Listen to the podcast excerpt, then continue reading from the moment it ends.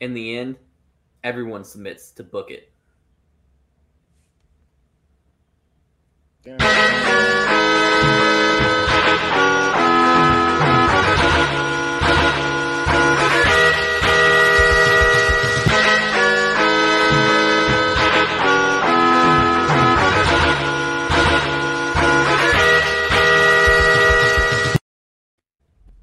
Welcome to Book It, your favorite wrestling podcast. If you have not noticed, I am not your commissioner, Hi Fi Mike, but I am your guest commissioner, Lil X Fudge, and here are your general managers, Damone D Money Allen. I don't press the buttons, but I'm forced to today. Glizzy Pop. You got the Ah! Glizzy, uh, Prime Time, Travi T. Damone over here trying to trying to get nominated for the Throat Goat Award this year for the bookies. Mm. I'm trying to steal it from Kenny. Speaking of Kenny, we got the bad guys spoken. we got to do X rated when Damone looks that pop. Go ahead. Go back. Go back to him. Go back to him. Yeah, go back to Damone and everybody just moan at the same time. He's Damone now. Oh, yeah. Ew. Where'd he go? You can catch I him on this- OnlyFans. I got the uh, skills to if pay the that's bills. your content, you gotta plug hard at the end of this show. yeah, D, plug. D money Emphasis shot. on plug. But Did speaking you of say sucking, D money shot? Yeah, D money shot. I hate it. That's him on Here. OnlyFans.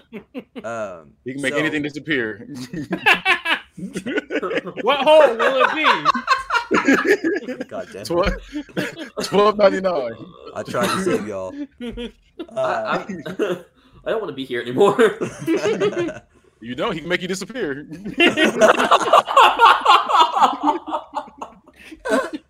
Please no. uh, but anyways, speaking of sucking, uh, we have primetime Wow. Travi T presenting his book at verse. You better hope you beat me, motherfucker.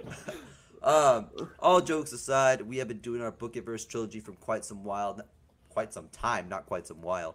Uh, Quite quite, some some while, while. now. Uh, John, I got a couple characters on, in this show that are, are What? directed for you.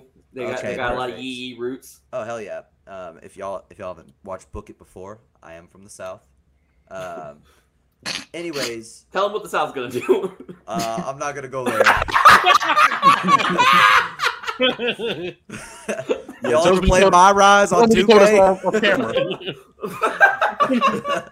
Let's just say it's playing My Rise mode for the Uh, second time. For the second time. Anyways, um, if you haven't heard a Book It Verse show before, you might go back to the first one a little over a year ago. You could do the second, the tag team one, or you could just start where this one began about December, where we drafted our rosters, and basically catch up with our whole universe that we build from scratch. We draft wrestlers, we draft stipulations, title belts, uh, pay per views, all of it, and we build these storylines from nothing. We're not rebooking, we're not uh, touching up the stories that exist. These are all fresh from our genius minds, and also Travis's. So I'm not gonna stand in your way much longer between you and some some wrestling. So Travis, take us on a trip to PTC Takeover Seek and destroy. Seek and Destroy. Thank you. um, I ain't gonna remember this shit later either. So so we get uh, we start out with a um, video package that goes over all the the big feuds and whatnot. It's just like the intro of this show, while uh, Ghost or Scars by Ghosts of August plays. That's the the official theme song of he Takeover. played that before the show. That shit Seek is and Destroy. buns. Um, the instrumental goes hard though. That's true. The instrumental was good until that "Er, came in. so like All right. Nickelback. Let's start with the the first match. So week one of Livewire after a takeover, um, one shot at glory. Uh, Mean Gene is seen backstage with Tyler Breeze. Ladies and gentlemen, I am Gene Okerlund, and I am joined by the current Intercontinental Champion, Tyler Breeze and Kendall Jenner. Tyler, you were in a match against Dusty Rhodes, and some say you narrowly escaped defeat, and that you're lucky to have that title day as it stands. What do you say about this? Tyler laughs. Well, Eugene, I think they don't know what they're talking about. Much like yourself, I'm one of the best in the world, if not the best in the world. If the jealousy of these low life scumbags is something you think I pay any mind to, you're dead wrong, Eugene, buddy.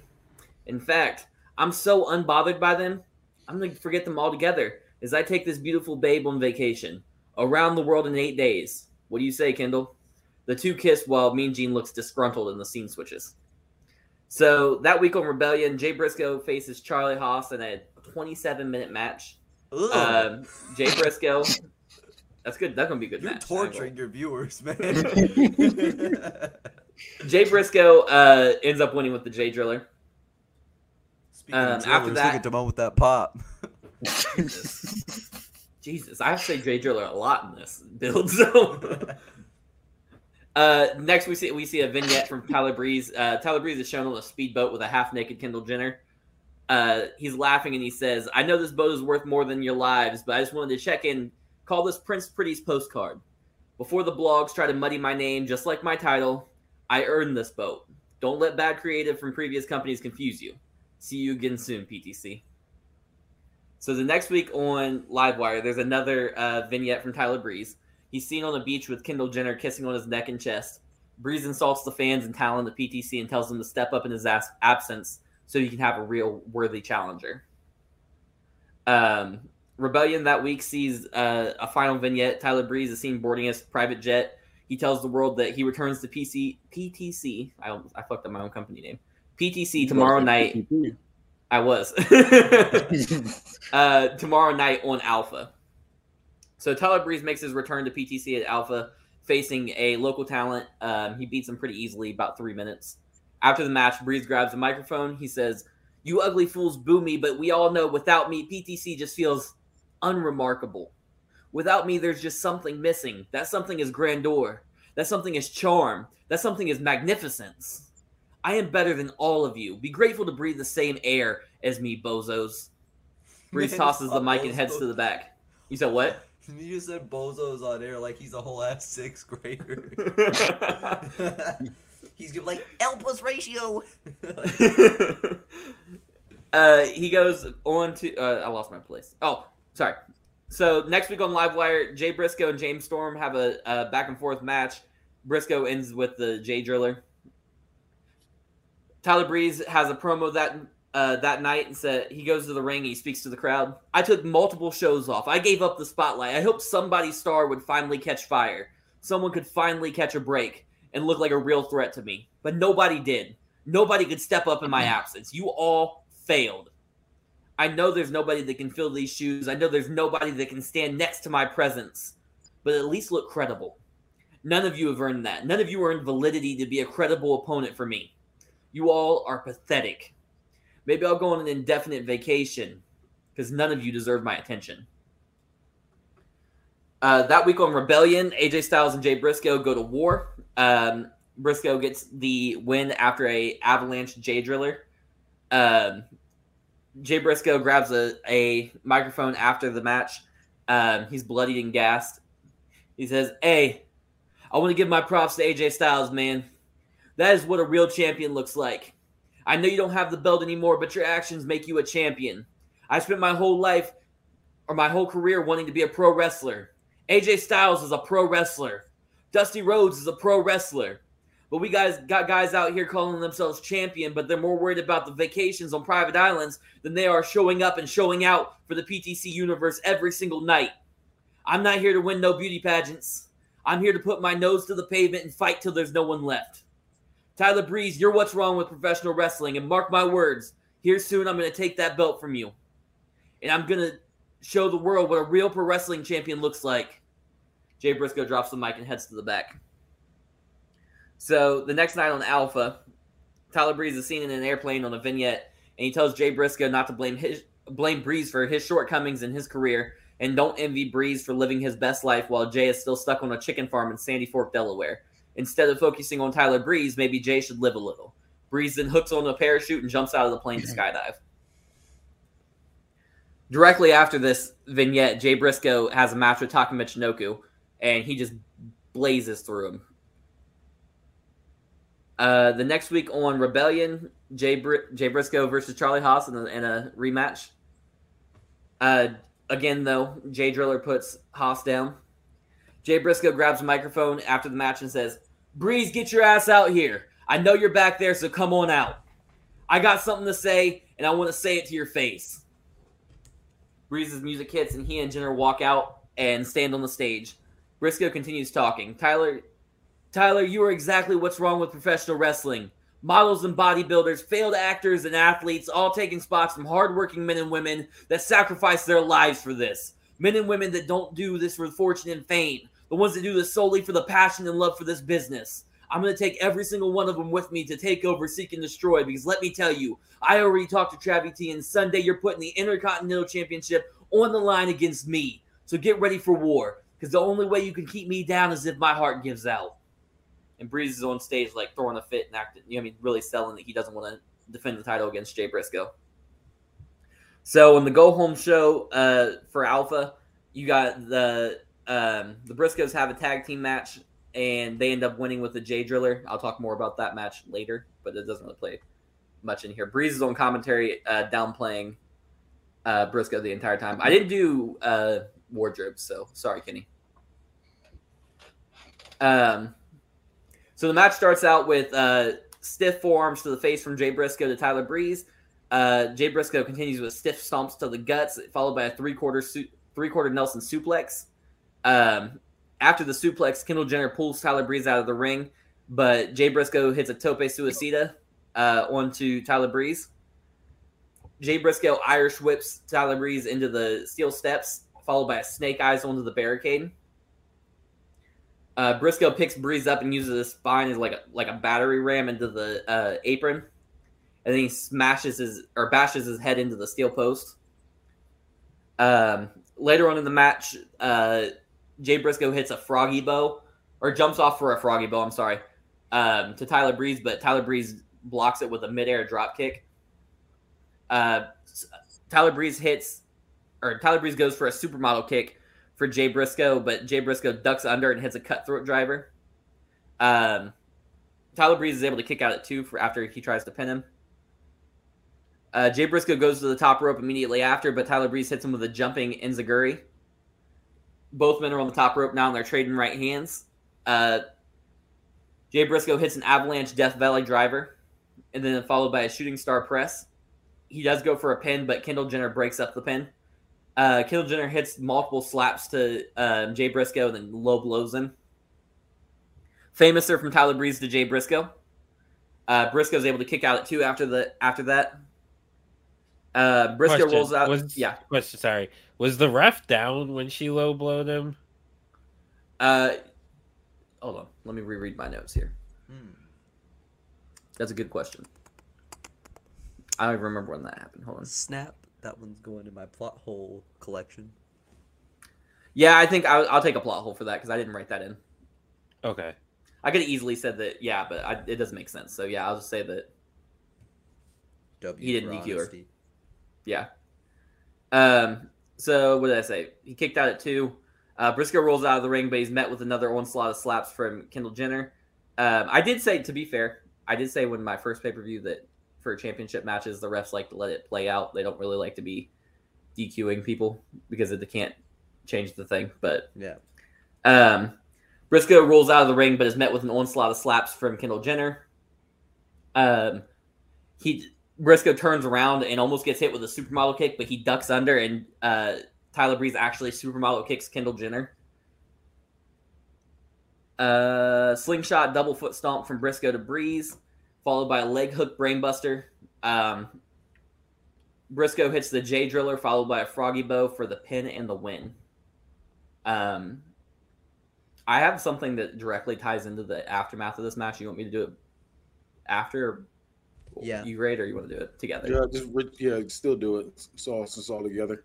All at once? Okay. Yep. So a little backstory for this is so the lights go out after as uh, Briscoe's celebrating with the title. The, the lights go out, and a vignette starts to play on the screen. Um, for the past four or five weeks, there's been vignettes of like the same style of vignettes about um, a monarchy coming to PTC. When the lights come back on, um, Briscoe is surrounded by Jerry Lawler, Walter, and Nigel McGuinness. Um, and So Walter hits a burning lariat um, to Jay Briscoe, followed by a double decker cutter. So like Walter has his feet on his shoulders, and Nigel McGuinness has him in a cutter position. He does the cutter uh, from those two. Jerry Lawler then hits a jumping pile driver. Um, the three of them take Jay Briscoe out to the announce table and uh, put them onto Walter's shoulders. And then the camera pans to the stage where you see a uh, Triple H is sitting in a throne looking ahead. And they look to him for the okay. And Triple H just raises his hands and then dumps his hands down. And uh, Walter hits a golden bomb through the announce table on Jay Briscoe. Hmm. And that's that. All right. I do have one question though. Jerry Yeah. Lawler was he a announcer or commentator? No, Or- he's never been on my show. Okay. Okay. So this, This is this is everybody. Everybody here. This is their debut. okay. And this is like, Like, those, Memphis. those, those four. This is like Memphis yeah, yeah, yeah, Jerry, yeah, yeah. Jerry Lawler, right? Yeah, Not this isn't like- old man Jerry Lawler. This is like main event Jerry Lawler. He's not gonna be a main event here, but like NWA. yeah, M- Yeah. Jerry Lawler. mid south or I whatever have it is. yeah. comments, but not my number yet. I'll probably Okay. come to my number after I give my comments. Okay, so Um, I'm gonna. oh. Oh, go Come on, ahead. if you got a number, go first. Oh yeah, I was gonna say I'm gonna give you a four point nine five. Okay. The only the only thing I'm taking the five cents off is because of the issue DQ? with the the DQ. That's fair. um, because like if it was like a slight thing where like she pulls him out or something, but you had her like completely like low blow him, I kind of feel like at that point the Yeah. refs got to do something. Um, but I I like the faction. I was worried that that was just the three, and like you were having Jerry Lawler be the leader. Like, That's why I wanted everybody to think is Jerry Lawler was the leader until the, the reveal. Okay. Um, I liked it. Um, I like that you had Briscoe win. I think that was the right decision. Um, so yeah, I'm gonna give you a four point nine five. I'm glad Okay. Damone said something because I'm gonna be the hater here. I already know it. I Okay. disagree with Damone on just about everything he said. Um, I don't like that you had Breeze lose. I, I don't like that Jay Briscoe was singles in the first place, but I can't hate on that. Uh, but I don't like it. Uh, Why though? I was just curious. I don't know. Like some guys to me, like they're great in tag teams, and they're too synonymous with their partner to be. He's an ROH world champion. Was he? Yes. Yeah, multiple he's been world champion before. He's Oh, been damn. single a couple times. Has he? Damn. Yeah. yeah, uh, Damn. I didn't know that. Mark Briscoe's the one that's never won anything by himself. Oh, yeah, Okay. yeah. Jay's the he's the Matt Hardy of the team. You mean the Jeff Hardy? No, no, no. Je- he's he's the Jeff Hardy in terms of personality, like being able to be the world champion, but he's the better wrestler, the better talker, which is where Matt Hardy is. Matt Hardy is the better wrestler and better talker. All right. Um. Anyways, continuing Yeah, on, I felt like yeah, a lot of the promos, um, because I, I appreciate you being more concise than usual. Um, I, I did notice the effort Don't on get that used front.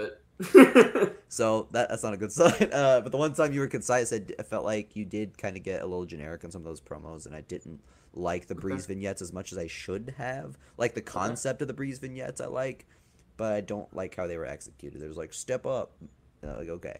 Um, yeah, I mean, I didn't I didn't write the actual promos I- for the I vignettes because I wanted to save time. But yeah, I got you. Um, also, then- just before you finish your thoughts, sorry, this I want to say this. If I stumble through the matches, it's because I'm doing spots only and I've never done spots only. that's fair. So like, give me a little bit of a break Yeah. there. Don't- Alright. Um, and I also didn't like Briscoe's promos in response, where it's just like it's very typical, like we're the hard workers, yeah. I don't know, it, it was pretty generic to me, and um, I, I I'm not digging this new faction either.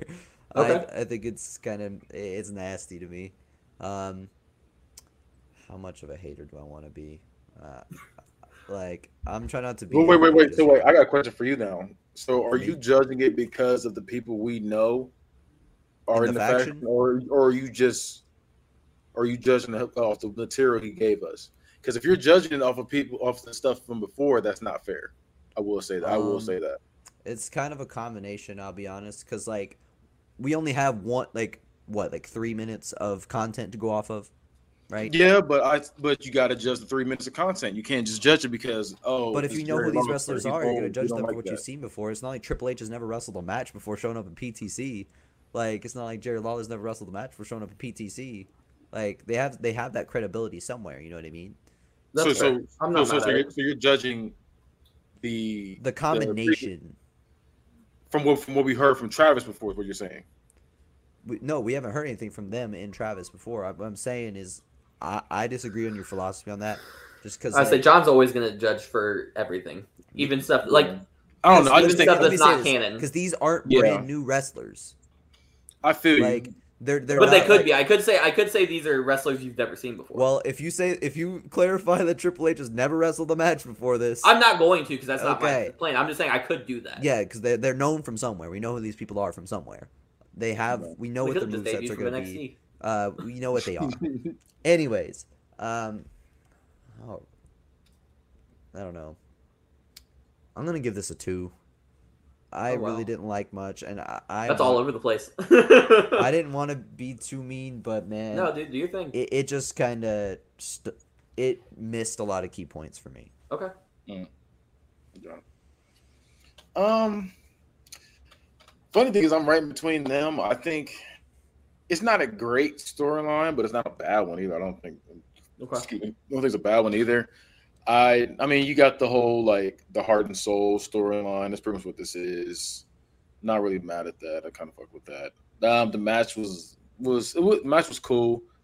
I do want to see where you're going with the faction. So I do. So you do have interest points for me. So I'm gonna go with a 3.5. Okay. Uh, oh, one more note before we move on. Just Uh-huh. I feel like you put a lot of effort into building Breeze last show, and Jay Briscoe was he even on last show? He wasn't. I, I feel like, and granted, some things can just pop up. I get that, but all that effort for Breeze, and now it's Jay Briscoe and this random faction. I don't know what. I don't know. That's that's another beef I had with it. But anyways, that's my last comment. That's fair. I don't think that was really. I don't know. Breeze didn't just win the title or anything. He's been champion Yeah. for a while. It's just kind of an anticlimactic So- to the reign. I I disagree, but that's fine. But, I get what you're yeah. saying. That, uh, that's my Uh, thoughts. So, uh, next match. So Shayna Baszler has spent weeks doing submission magician showcases where she challenges anyone to try and beat her in a wrestling match. Uh, they all end the same way, however, quickly and by submission for Shayna Baszler. Shayna joins Sarah Del Rey's Royal Guard and almost gets a shot at the title. However, Travi T revokes this, and Shayna Baszler is left without a match for Takeover Seek and Destroy. Uh, Shayna is interviewed by Renee Young on the Go Home episode of Rebellion, and Shannon says she will have another submission showcase at Takeover and tells PTC to search from castle to castle and dungeon to dungeon because they won't find a single competitor that can beat her in that ring. For a second, I thought you So- were going to say she was doing like a magic show, like in her.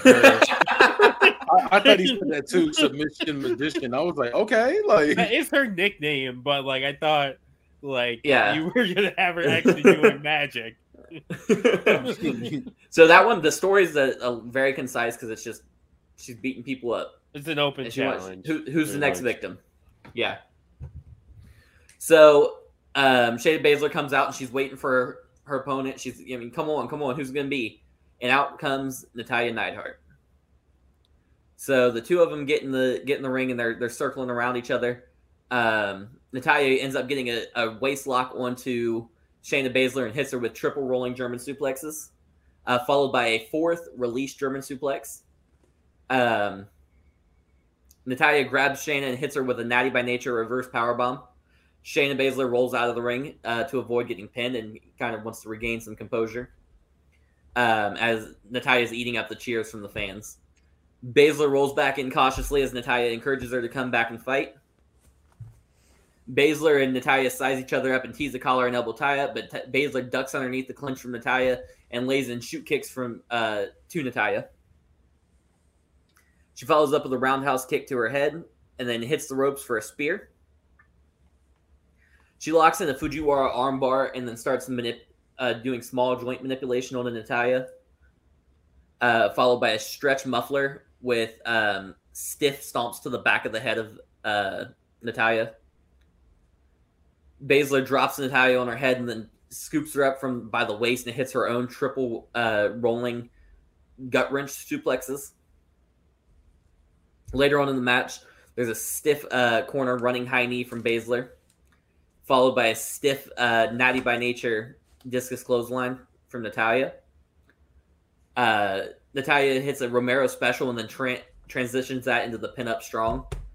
So that's basically the same move, which is how she, um, what's the word I'm looking for? How she elevates it. Um, she hits a snap suplex and then locks in the sharpshooter. Uh, Baszler is able to free herself from the sharpshooter, but Natalya keeps a hold of her leg and locks in an ankle lock. Um, then there's a rope break. Uh, reverse or release, sorry, release German suplex from Baszler to Natalya, followed by a twisted arm stomp. Um, Baszler then hits a goes for a back suplex, but is blocked by Natalya, and she hits a side Russian leg sweep. Uh, Natalya hits a vertical suplex, but she's selling that her arms really hurt from that twisted arm stomp. She really can't can't use it very well. She goes for a butterfly butterfly suplex, but has to abandon it because she can't she can't pull her up. Um, as she's selling the arm, Baszler hits her with a double axe handle to the shoulder blade, followed by a, a cross arm breaker. Natalya grabs for the grabs the ropes for a rope break, and Baszler hits multiple stomps to the shoulder and spine. Uh, as Natalya's starting to starting to back away from the ropes, uh, Shayna locks in the Ace of Spades. She's struggling. Natalya's struggling to get up. She can't. She can't break the hold. Finally, Natalya uses her strength to work herself to to a four point base, and then finally up to her feet. Uh, she's walk like stumbling around, but the Ace of Spades still locked in, and Baszler's on her back.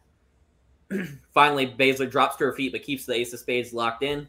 Um, Natalya jumps up and pushes herself off of the um, turnbuckle to try to break the hold. And Baszler ends up landing on her back, but she main she maintains the grip for it. But Natalya stacks her for a, a pinfall. One, two, three. Wait, so she had on her body like a rear naked choke, and so she kicked Yeah. off the turnbuckle to get the pin at the end to win it. Yeah, yeah. So she she drops off of her like she doesn't have her feet wrapped around her, but she's still got the rear naked choke locked. in. Yeah. Does that make sense?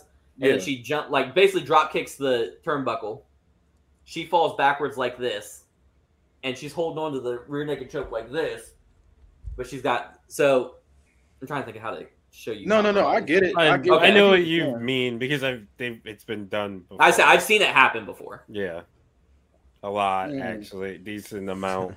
Um, I can only Was of that- one was- match, but I didn't know that was the end was of the match. Yeah, been She- in the match. I mean, basically the end of the match. I mean, Baszler's throwing it like the tire rolls out of the ring and is like doing the like yeah, Yeah, like I stole the outsmarted you kind of thing, and like she's cheering with like the crowd's going crazy, and Shayna Baszler's like throwing a fit in the ring that she lost. So who's the heel here? Shayna for sure. She's been beating up like everybody, and she's and she's part of Sarah Del Rey's Royal Guard. Okay, so no, I'm just saying the reason I asked that Yeah. is because she's not a heel too. Because the way I don't, I don't know if it's just because the way she won, or is, is she like an opportunist, opportunist, or she just, or she just happened to get lucky that way. I think it was just more so like so the way I was thinking of it when I when I wrote it was Shayna's been like the reason they call her the submission magician is because she can pull a like a submission hold out of nowhere. Like she's always always like five steps ahead of her opponents in the ring. And sh- Natalya was able to be the step ahead in that moment and get the pin. okay. And it wasn't something that Shayna was really even looking for because Shayna is so focused on getting the submission that she doesn't even think about pinfalls. Um, Mm. I, I- I'll be pretty concise with mine. Um, Yeah. it wasn't a huge like story based match. It was just a nice kind of wrestling based kind of thing. wasn't anything really wrong with it story wise, but not a lot right with it either. Just kind of there um, in terms Yeah. of story. Match was fine. Competitors were fine. I'm cool with it. Um, I think it's like a little bit above perfect mid. I'm gonna give this a three point three. Okay. I thought this was gonna be the one that everybody hated. No, ain't no- Uh, yeah, I'm. I don't hate it. I just kind of. The story was there really wasn't much of a story there, and I wasn't really mad at it. It just felt kind of like, let's see these two powerhouse stiff competitors go at it. Like just kind of just more more about the match than it is about. Would you say they're powerhouses? Natalya and Shayna Baszler. Shayna is. They're Yeah, tech- I would say they're both they're technicians. they're both technicians. I- I- I I think I think, but they're more like bigger technicians. So it's like they can be, they can kind of. I feel what you're saying. I feel because that, Yeah, that yeah, is what that's- I wanted them to be fighting, basically. Like, Yeah, that's what I'm saying. That's what I'm saying. So, so you're, so you're, you're you're giving us a you're giving us a fight, pretty much. is what- Yeah. is what I'm trying to say. You're, you're it's more about Yeah, the fight. yeah. It's really about the story. So I, so it's not It's really very too many weekly points show there kinda feel. story wise. I just feel like it's gonna with- build. I just feel like with this ending. I mean, yeah. I mean, like I'm, I'm just judging what I got right now. Yeah, no, no, You know? I know, I know, I know, I know, I know. So from the way it ended, I don't know. It just ended kind of sloppy to me. It's probably gonna you're probably gonna have you probably got something planned for it, so give you that. But I'm gonna I'm gonna go with a two point seven five. I think the actual match is where the two is for real for real. Where the two, yeah, the- the two point seven five is pretty much all match. I just don't like the ending and the storyline was kind of lacking. So so yeah, that's Okay. so that's where I'm at with that. Question: The match you're talking about that you've seen it in was it a Bret Hart match? Because that's Yeah. definitely a Bret Hart spot. Yes, yes. Oh, okay. It was Bret Um, Hart versus Stone Cold Steve Austin. Was it Stone Cold? I couldn't. Yeah, remember he was. He had it. He had the million dollar dream. I was watching Broken Skull sessions, and they were going over that spot, and I saw it, and I had already written this match, but I was trying to figure out a way to get because I wanted like a, a shocking like pinfall victory, but I needed Yeah, to figure out how to get that that for Natalya, and I saw that spot, and I was like, oh, that's exactly what I'm gonna do. I'm gonna put that. I'm in. Yeah, I gonna say one thing, CM Punk, I love you, man, but you've caused so many people to suck off Bret Hart, and it's making me so mad. I'm not sucking off Bret Hart. It was a good spot. They're like copying his matches and everything. I was like, man. Here's, here's, another, here's another thing I'll say. here's another thing I'll say uh, about that too. To why I'm saying I didn't like the ending too. I personally feel like that ending would have been better on a regular night than a pay per view. Is what I'll say. okay. I know you said you saw it in Stone Cold versus Bret Hart, but to me, like I don't remember that match at all. I'm not gonna lie to you. Um, but no, I'm not, saying it sucked like. I just don't remember that shit. I saw that shit when I was a kid, and I don't remember that shit ever since that. But like, but yeah, it just felt like that's a regular night kind of thing. Like you roll out the ring, you're like, oh shit, like you get surprised. But for a, for a pay per view match, like we're getting hyped for this pay per view, and it just ends that way. I don't know. It's just it's wasn't really feeling that ending. Is what I'm saying. Okay. I mean, kind of. I kind of feel like this necessarily didn't feel like a pay per view match. I f- agreed. Um, I don't like the. It's a good finish, and it, it makes sense. I'm pretty sure I've used this finish too before, but um, and I think the match would be good. It would be more of a match I would enjoy over. I feel like John. It's because it's very technical.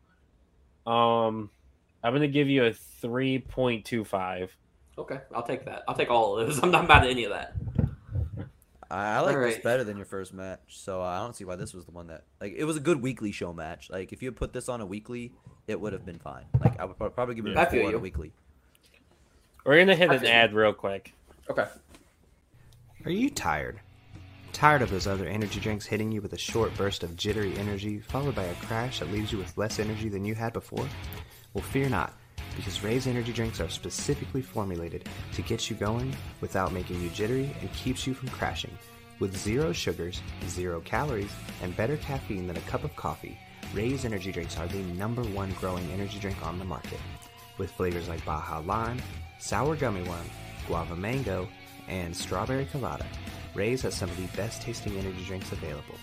You can get a case of Ray's right now by going to repsports.com and using promo code T1THREE when you check out to take 15% off of your next order. That's promo code T1THREE E for 15% off of your next order of better, tastier energy.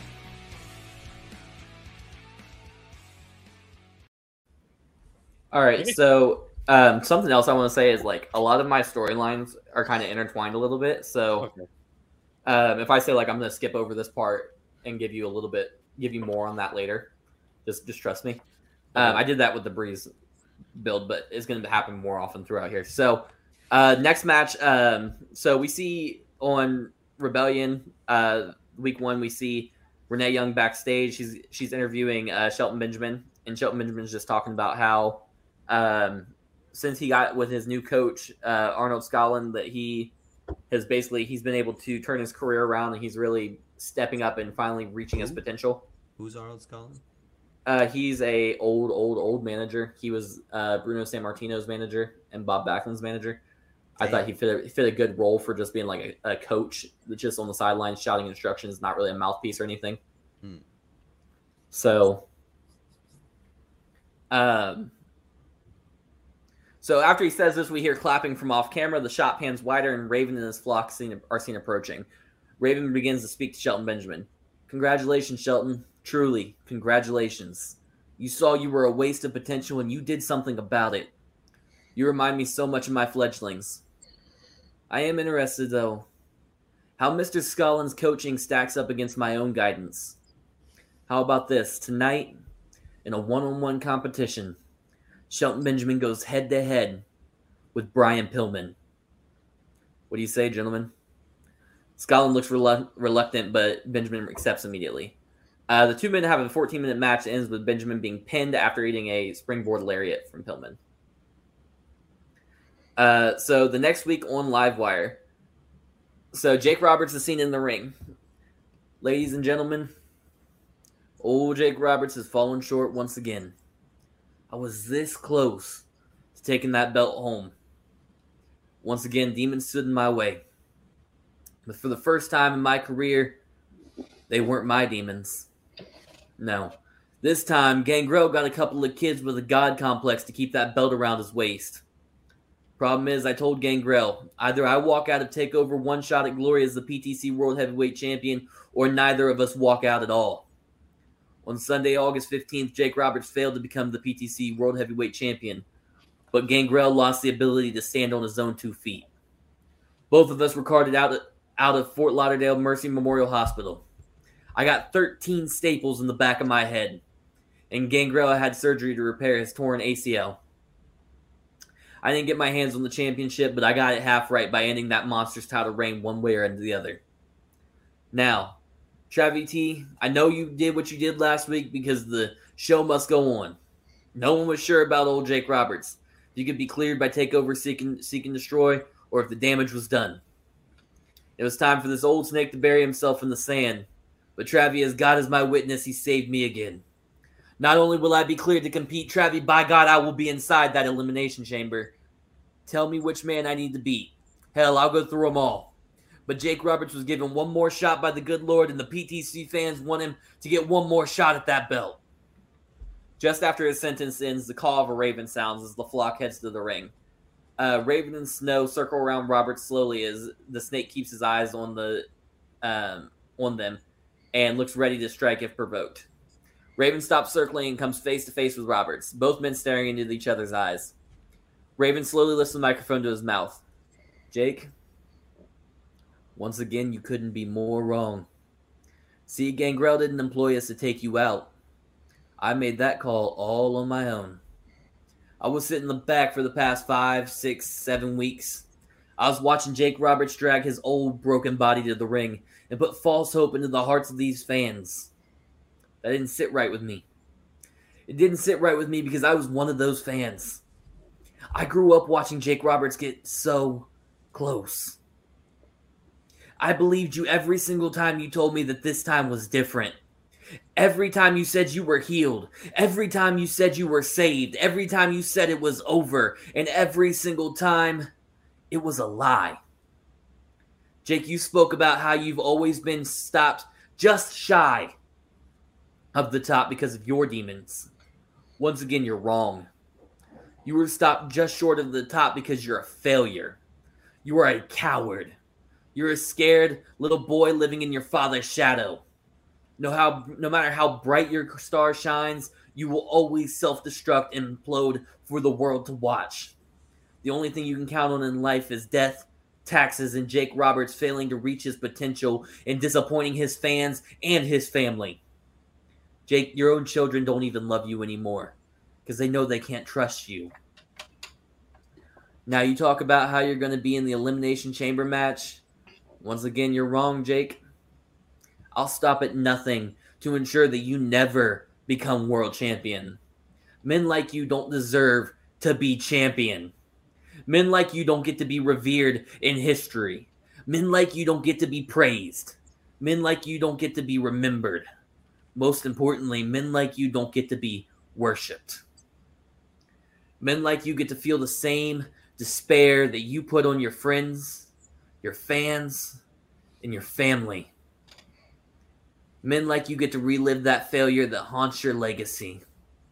Men like you get to experience the heartbreak that you forced onto each and every one of us time and time again. You spent a large portion of your career talking about how this time is different. Because this time you've been saved by Jesus Christ Himself. You've always been wrong, Jake. You took coincidences, scriptures written by ordinary men, words spoken by bigger frauds than yourself, and a desperation to push your failure onto someone else, and you have balled it all together and claimed divine intervention. Let me ask you this, Jake. Has Jesus Christ ever stood face to face with you in the flesh and told you exactly what a failure you are? Although I might just be some kid with a God complex, I have done just that. Luckily for you, I have a benevolent God complex. Jake, I have saved Al Snow, a man that's career was riddled with failure. Why? Because Al Snow looked at himself in the mirror and all he saw was a joke. So every person who ever interacted with him treated him as a joke. But Snow was reborn in the image of Raven. And that man standing behind you is no joke. I saved Brian Pillman. Look to the rafters. Weeks ago, you saw a man who was overcome with anger, a man who couldn't get it right, a man who looked himself in the mirror and he saw a lunatic. Pillman was reborn in the image of the raven, and that man in the rafters is no lunatic. I can save Jake Roberts, a man who has failed time and time again. A man who looks in the mirror and sees a scared little boy. A man who looks in the mirror and sees an addict. A man who looks in the mirror and sees a failure. I look at the same face here and now. I don't see a scared little boy. I don't see an addict. I don't see a failure. I am all knowing. I am absolution. I see the potential of Jake Roberts. Jake, you will never be world champion. You do not deserve it. But together we can rewrite your legacy. Together we can repair your damages. Together we can save your soul. All you need to do is repent for your sins. Be reborn in the image of the raven. Join the flock as my newest fledgling. You have one week to make your decision. Either you join the flock or you perish by our hands. So the next week on uh, Rebellion, Raven and his flock hit the ring. Uh, Raven grabs the mic as Snow and Pillman drop to their knees in front of him. Ladies and gentlemen, we are about to witness the most important night of Jake Roberts' life. Tonight, Jake Roberts sheds the skin of a snake to be reborn into the image of a raven. Tonight, Jake Roberts admits his failures to the world and asks for forgiveness at the feet of Raven. Tonight, Jake Roberts shows the world he is finally ready to be saved. Jake Roberts has taken a huge step for his future and an even bigger step to repair his past. Jake is finally being the role model we all wanted him to be growing up, setting the example each and every one of you should follow. You can all join the flock. You can all be reborn in the image of the raven. Quote the raven, nevermore. Uh, Snow, Pillman, and the crowd all say that last line with Raven in unison. Uh, Raven then raises the mic back to his mouth. It is my pleasure to welcome my newest fledgling to the flock. Ladies and gentlemen, Jake Roberts. Jake Roberts' music hits and Roberts walks out to the ring. Jake, we all know what you're here for, what we are all here for. Either you're going to drop to your knees and beg for forgiveness, accepting your failures and being reborn in the image of the raven, or the flock ends you and your legacy once and for all.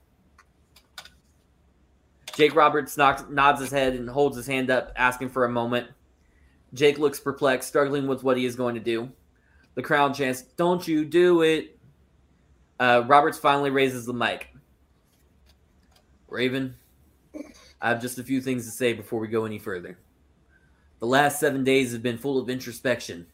I've thought long and hard about what you said. You're right, Raven. I am a failure. I am an addict. I am a man that reverts back to being a scared little boy who, no matter how bright my star, my star shines, I am stuck in my father's shadow. Time and time and time again.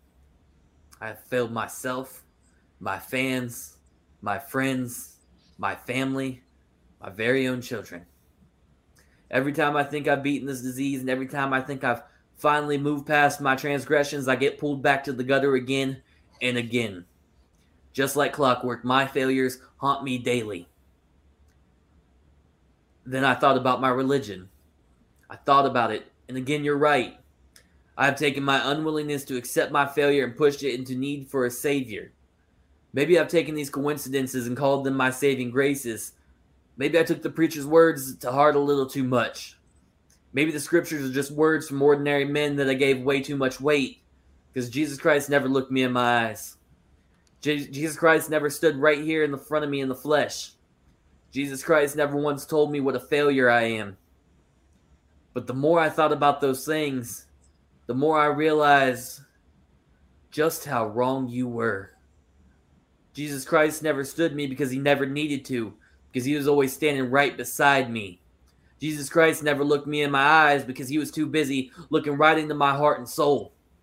Jesus Christ never told me what a failure I was because he was busy telling me that I was perfect in the eyes of the Lord.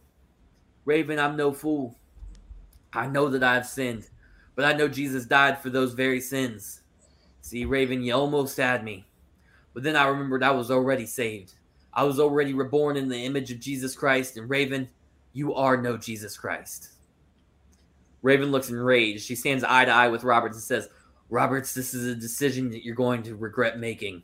But like I told you last week, I am a benevolent savior. I won't end you. I will save you. You will be reborn in the image of the raven, even if I baptize you in your own blood. Quoth the raven, nevermore. As Raven finishes his words, Snow and Pillman assault uh, Roberts, beating him down before bringing uh, Roberts to his knees. As Snow and Pillman hold his lifeless body up, Raven grabs uh, Roberts by the face, talking to him inaudibly, then snatches Roberts up and hits him with a DDT. Um, so the next ma- next week is going to be, or next week on Livewire, you've got James and Lance Storm versus Brian Pillman and Al Snow. Um, they're having a good match, a uh, good back and forth match, but Jake Roberts interferes and attacks Raven and his flock, uh, causing the Storm Brothers to be disqualified. In the end, the babyfaces send the flock fleeing from the ring. That week on Rebellion, uh, so the ne- uh, a video plays on the Travitron showing Raven standing at a pulpit in a church with Snow and Pillman kneeling before him. I knew that bringing Roberts to deliverance would not be an easy job. Roberts has always been his biggest enemy. Why would now be any different? But no obstacle is too big for Raven, not even Jake Roberts himself. The Raven is all knowing, for in Greek mythology, the Raven was the messenger for the gods. The Raven is the Genesis. As in the Hebrew Bible, ravens are the first species mentioned. The Germanic peoples associated the raven with the fathers of of the gods Odin. Ravens were the eyes and ears of Odin, his thoughts and his memories. Hindu religion shows raven as ancestors that have passed on as well as symbols of multiple deities. Siberian culture sees the raven as the key figure in creation. The Old English word for raven means keen to battle and bloodshed. Celtic traditions associate ravens with warfare and the battleground. Serbian poems depict the raven as the symbol of bloody death after a battle. No matter where you look in the world, no matter what culture or religion you fall to, at the end of the day, ravens are the beginning and the end. Ravens are creation and destruction. Ravens are all knowing, all seeing deities. So take over, seek, and destroy it will be the end of Jake the Snake Roberts and the beginning of a newfound legacy. Jake Roberts will be baptized in the bloodshed of the battlefield and be reborn in the image of the Raven. At Takeover Seek and Destroy, it will be Raven versus Jake Roberts in a Ravens rules match. Quote the Raven, nevermore. Uh, on the, the final episode of Alpha before Takeover, um, Jake Roberts appears on the Travitron. Uh, Roberts is sitting in in uh, front of a fire pit. Many men have tried to extort me, exploit my addictions and my failures for their gain. And they've all fallen in the end. Now, Raven, you look to do the same, and I expect no different results for you. Raven, I heard all your stories earlier, but you conveniently left one out. Aesop wrote a fable about the raven and the snake. The raven saw the snake in a vulnerable position, and since the raven was hungry, it decided to swoop down and take the snake for dinner. The snake had other plans, though. As once he was bitten, the snake turned and writhed and wrapped himself around the raven and bit the raven with his venomous fangs. The raven dies at the end of this story, but not before admitting to the snake that his death was just. Raven, at Takeover Seek and Destroy, you'll be the one who's baptized in your own blood. So the match starts with uh, Raven's flock circling around um, Raven and Roberts. Raven instructs the flock to attack. Snow and Pillman move in and start to assault Roberts. Roberts fight back, fights back with uh, stiff punches, holding his own. Uh, but a discus clothesline from right, Rob, uh, from Raven to Roberts sends Roberts down. Um, Snow and Pillman grab steel chairs and hit repeated shots to the body of Roberts. They then set up a chair like like someone's gonna sit on it. Um, Raven Irish whips Roberts into the ropes and then hits a drop toe hold and makes his face smack off of the setup chair. Um, Snow goes to grab Roberts off the ground and he gets hit with an eye rake uh, from Roberts and then he gets tossed out of the um, ring. Roberts hits uh, Brian Pillman with a chair shot to the head. Uh, Roberts puts the chair on top of the top turnbuckle, so it's kind of like laying like diagonally across the ropes, and then he hits a snake eyes onto the chair, um, to Raven. Uh, Roberts pulls a black, a small black drawstring bag from the ring apron. Uh, he shows it to the crowd uh, before opening it and pouring out hundreds of thumbtacks onto the canvas. Uh, Roberts grabs Raven, pulling him to his feet. Um, as he does, however, he gets hit with a top rope drop kick from Pillman. Al Snow pulls Roberts out of the ring and hits him with a super kick, uh, followed by a, or then Raven comes out and hits a Russian leg sweep into the guardrail. Um, Snow and Pillman set up a table and put Roberts on top of it, and Raven hits a pile driver through the table for to Roberts. Um, later on in the match, there's a rope hung Raven effect DDT from Raven. Um, he goes for the pin, but Roberts kicks out just barely at two and a half. Um, Raven throws Roberts out of the ring and starts order shouting orders to Snow and Pillman. Uh, Snow and Pillman bring multiple ladders into the ring. Uh, they set one like set them up side by side with each other. Uh, they then both men climb up the ladder and grab a third ladder that's leaning on it and set it in between. So it's like the these are the two ladders and the third ladder is like this in between them. Um, Al Snow goes out to grab Roberts, but Roberts throws a snake on the snow. Pillman goes to attack Roberts, but is hit with a back body drop onto a trash can. Uh, Raven drops to the outside, and the two men exchange big right hands. Um, Raven grabs a barbed wire baseball bat and strikes uh, the ribs of Roberts. Um, but Roberts is able to uh, overpower him and take the take the baseball bat basically through the brawl, and uh, he hits uh, Al Snow in the head with it. He then ties Raven up in the rope. So you know how like uh, you get like the middle second, the middle and top rope, and they'll, they'll have your arms stuck in there. Yeah. He does that, and he's on like the apron facing the outside, and um, Roberts takes the barbed wire off of the baseball bat, wraps his right hand with it, and hits him with his signature punches, causing Raven to bleed. Roberts hypes up the crowd, um, but Roberts gets hits with a chop block from Pillman and a running clothesline combo from Snow. Uh, Snow and Pillman free Raven out of the ropes. Uh, they then pull Roberts into the ring. Um, Pillman and Snow hoist both Roberts and Raven up onto the ladder at Raven's instruction. Raven hits a sit out power bomb uh, through the ladder, off like off the top of one ladder through the, the middle ladder that's set up like a table. Um, he then hits a Raven effect onto the thumbtacks on Roberts, and then he pins Jake Roberts one, two, three. I, I have a few comments. I liked this to start. I, I Okay. feel like you spun Jake Roberts in a pretty cool direction. I feel like you really. I do think the the promos peaked early and then they kind of drug a little bit. but Okay. Those er- those first promos, heat. Um, I will make one comment. Uh, remember that crucifix match? those promos, I was gonna use my signature phrase. They hate, but they copy. Uh, because that sounded a lot like the shit I wrote with Raven and religious promos. Um, so I'm not gonna ding you for that because I liked it when I wrote it, but you didn't. Okay. Uh, so I'm, just, I'm just reminding you of that. I, I, I, I, I obviously like it though, seeing that I wrote something similar. Um, so I'm not gonna be a hater on that. Um, I feel like you, you actually overachieved on the match. So Thank you. um, I, I do think, and people said this about the crucifix match too, but in the opposite way. I got too like anti-religious with mine. You got a little bit too pro-religious there. You're gonna have CYN show up in the crowd like, yeah, like fucking Braun Strowman's gonna be Jake Roberts' biggest fan. Um, so I'm gonna give this a. Oh, sorry, I'm between two numbers. It's gonna be pretty high though.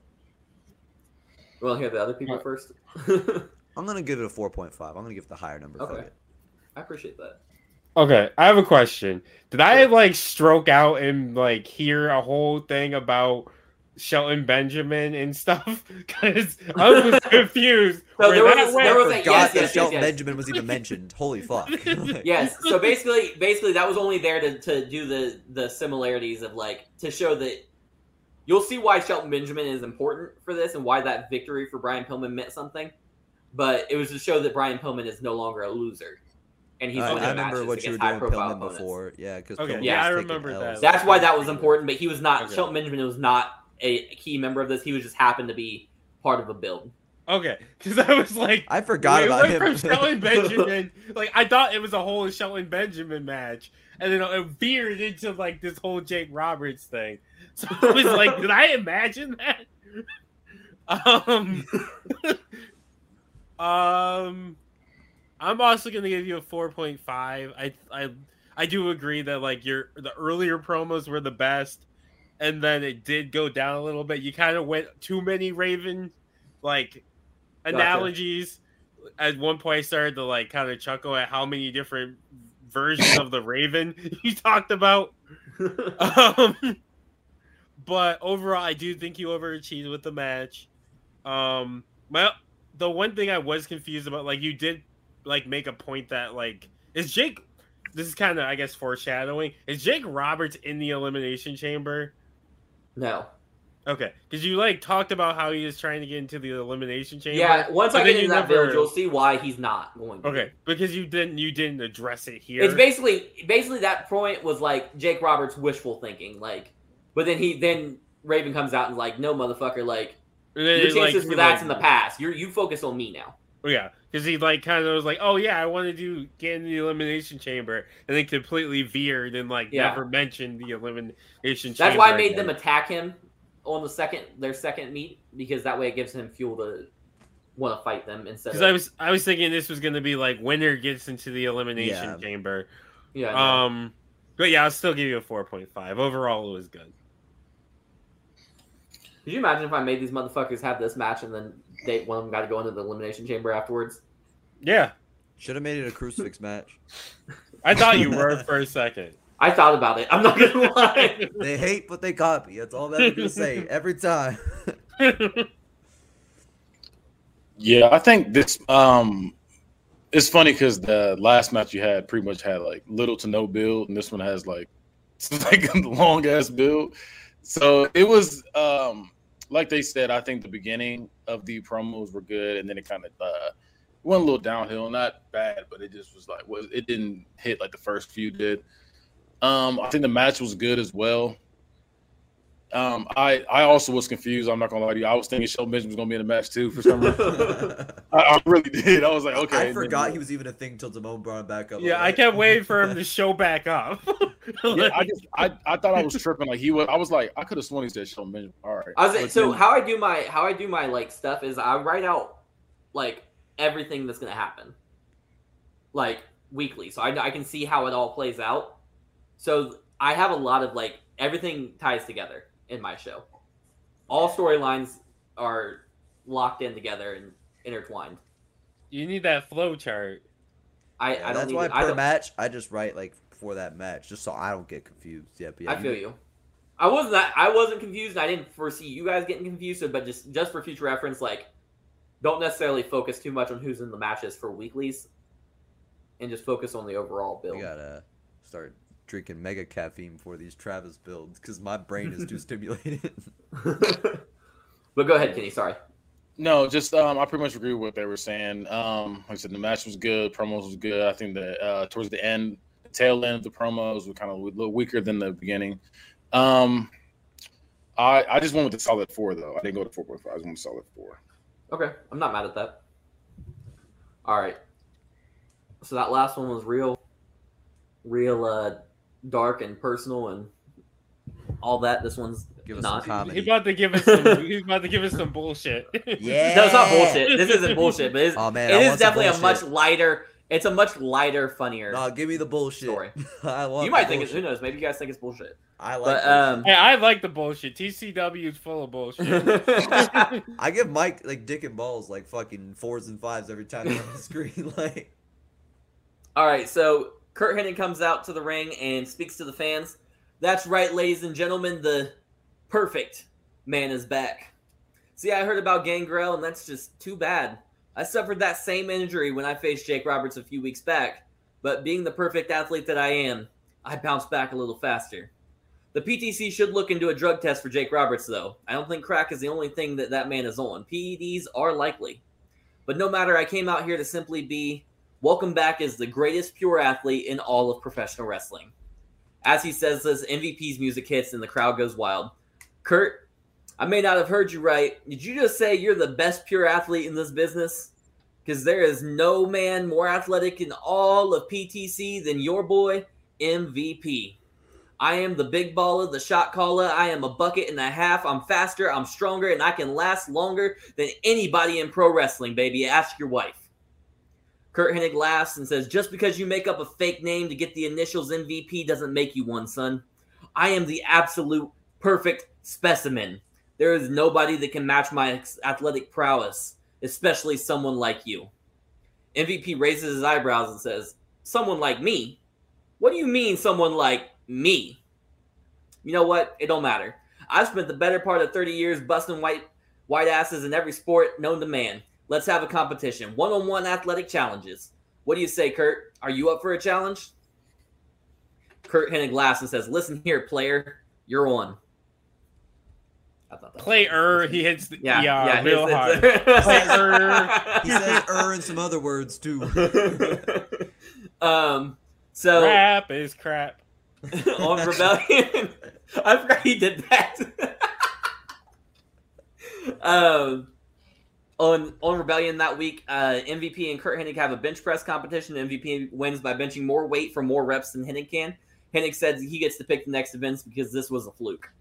Uh, on Livewire the next week, Curt Hennig hits more home runs in the home run derby than MVP can, but MVP challenges him to do a game of horse on Friday night. Rebellion sees a vignette of MVP uh, winning horse, but Curt Hennig challenges him to a real American sport, bowling. Curt Hennig wins after bowling a perfect game, but MVP says he wants to challenge perfect to the true American pastime football, one on one in the Oklahoma drill. Uh, MVP earns the victory in the Oklahoma drill, but Hennig challenges him to a swimming race during Rebellion. This is like every show, there's one vignette, basically. Um, Curt Hennig wins the swimming race, but MVP says they aren't fish and the only real race is a foot race. So MVP challenges him to a 40 yard dash.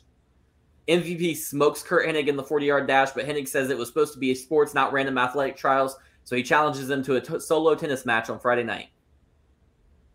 Curt Hennig barely sneaks away with the victory in tennis. And MVP says they need one final competition to decide the winner and break the tie. MVP and Curt Hennig agreed to have an arm wrestling match on Saturday Night Alpha live in the ring. So this is the go home alpha before the, the pay per view. Uh, MVP and Curt Hennig struggle back and forth, but eventually MVP starts to gain the advantage. It looks like his victory victory is inevitable, but then Hennig sweeps MVP's legs out from under him and begins assaulting him in the center of the ring. Perfect screams out that they will find out who the best athlete is tomorrow night on Takeover Seek and Destroy in a singles match. So the match starts with a collar and elbow tie up from uh, Mr. Perfect MVP. Uh, Perfect locks in a headlock, um, but MVP hit, like shoots him off. They do a, another collar and elbow tie up, and this time MVP gets the headlock and Perfect shoots him off. One final uh, third, third and final collar and elbow tie up from uh, Mr. Perfect MVP, but Mr. Perfect hits an eye rake followed by a forearm smash and a kick to the gut. Uh, he then hits a standing head scissors into a swinging knee strike uh, to MVP. MVP ends up fighting back with three uh, forearm smashes, followed by a European uppercut and then a clothesline. Uh, MVP hits a tripping, ro- tri- a tripping, triple rolling German suplex, followed by a snap overhead belly to belly. Uh, Perfect pulls himself up in the corner, and then uh, MVP hits a player's boot. And then when uh, Perfect drops to his knees on the ground, he then hits a face wash. Uh, MVP does, followed by a drive-by kick. Uh, MVP goes to pin him, but uh, Perfect kicks out. Uh, later on in the match, Mr. Perfect locks in an Indian deathlock, but MVP is able to get the rope break. Uh, there's a bridging belly to back suplex from uh, Perfect MVP, but MVP kicks out of the, the pin. Perfect locks in a, uh sleeper hold and holds it for a while, but eventually um, MVP is able to get out of it. He then hits a, and Perfect hits a rolling neck slap, a snapmare followed by a rolling neck snap. Sorry. Um, he then tries to go to for the pin attempt, but kicks out again. MVP hits a snap scoop power slam, followed by a flapjack and a face breaker knee smash. Uh, Mr. Perfect hits a hip toss, followed by a diving drop kick, and then a figure four leg lock. MVP is able to get the rope break. Uh, Mr. Perfect hits the perfect plex, uh, but kick out by MVP. So a second perfect plex to MVP, and Curt Hennig uh, taunts and shouts to the crowd about being the best in the the best in the perfect athlete. Um, he turns around, gets hit by the play play of the day by MVP, followed by a playmaker for the pin and the win. MVP wins. Okay, so I'm gonna be honest. I didn't care for the promos. Um, I, I actually I didn't mind the vignettes. The promos I didn't care for. Um, like I feel like the him saying just ask your wife was like it, Yeah. it- yeah it felt cheesy. Um, I, I actually kind of wish that you had Henning lose every single challenge and just slowly get more and more frustrated. Um, I feel like that would have been better. Okay. Um, overall, I think the match is good. I'm gonna give you a three point five. okay. Uh, I'm gonna go next, and I want to hear your defense on this because I know Okay. you're gonna be posted up with one. But this feels like a blatant ripoff of his MVP story with Matt Hardy. I mean, this isn't. That's not the first time that's ever happened either. But Yeah. you're using one of the same people. Curt Hennig's been in it too. That's. I mean, Curt Hennig and MVP both are characters built around being perfect athletes that can play any sport. I get that. So that's. I mean, I don't have a. I guess I don't have a defense for it. It's It just just feels like, um, things how do I get put it? repeated all the time. The the Hurt Business and the Beatdown Clan are the same same thing in different companies. but um, Literally the same people too. let me uh kind of put this in perspective, I guess. I feel like there wasn't enough to make this yours. Okay. I feel like this was very like scratch out Matt Hardy, put Curt Hennig, and I also don't remember that as well, to be honest with you. So I, That's I can't tell you. I if, I'm just I, gonna mean, have to I believe you. love the shit out of that when Matt Hardy and MVP did that. Don't get me wrong. Yeah, I can't. I I, remember it happening, but I don't remember the exact what happened. I remember them being a tag team, Yeah. So I don't remember. I don't remember what that was. It, it it just feels a little bit. Un- it feels well. I I try not to originality police as much because I get that it doesn't exist, you know. But I feel like this is one of those situations where you turn in an essay to turnitin.com and it's like ninety seven percent plagiarism. Um, I hmm, how mean am I gotta be about this? I'm sure it would be fun, so I'll give it some points just because if I'm a viewer, I'm still gonna enjoy it. But it's just it's gonna feel like a reference, not like an original storyline. Does Max Caster feel like a reference to John Cena, or does he feel like an original character?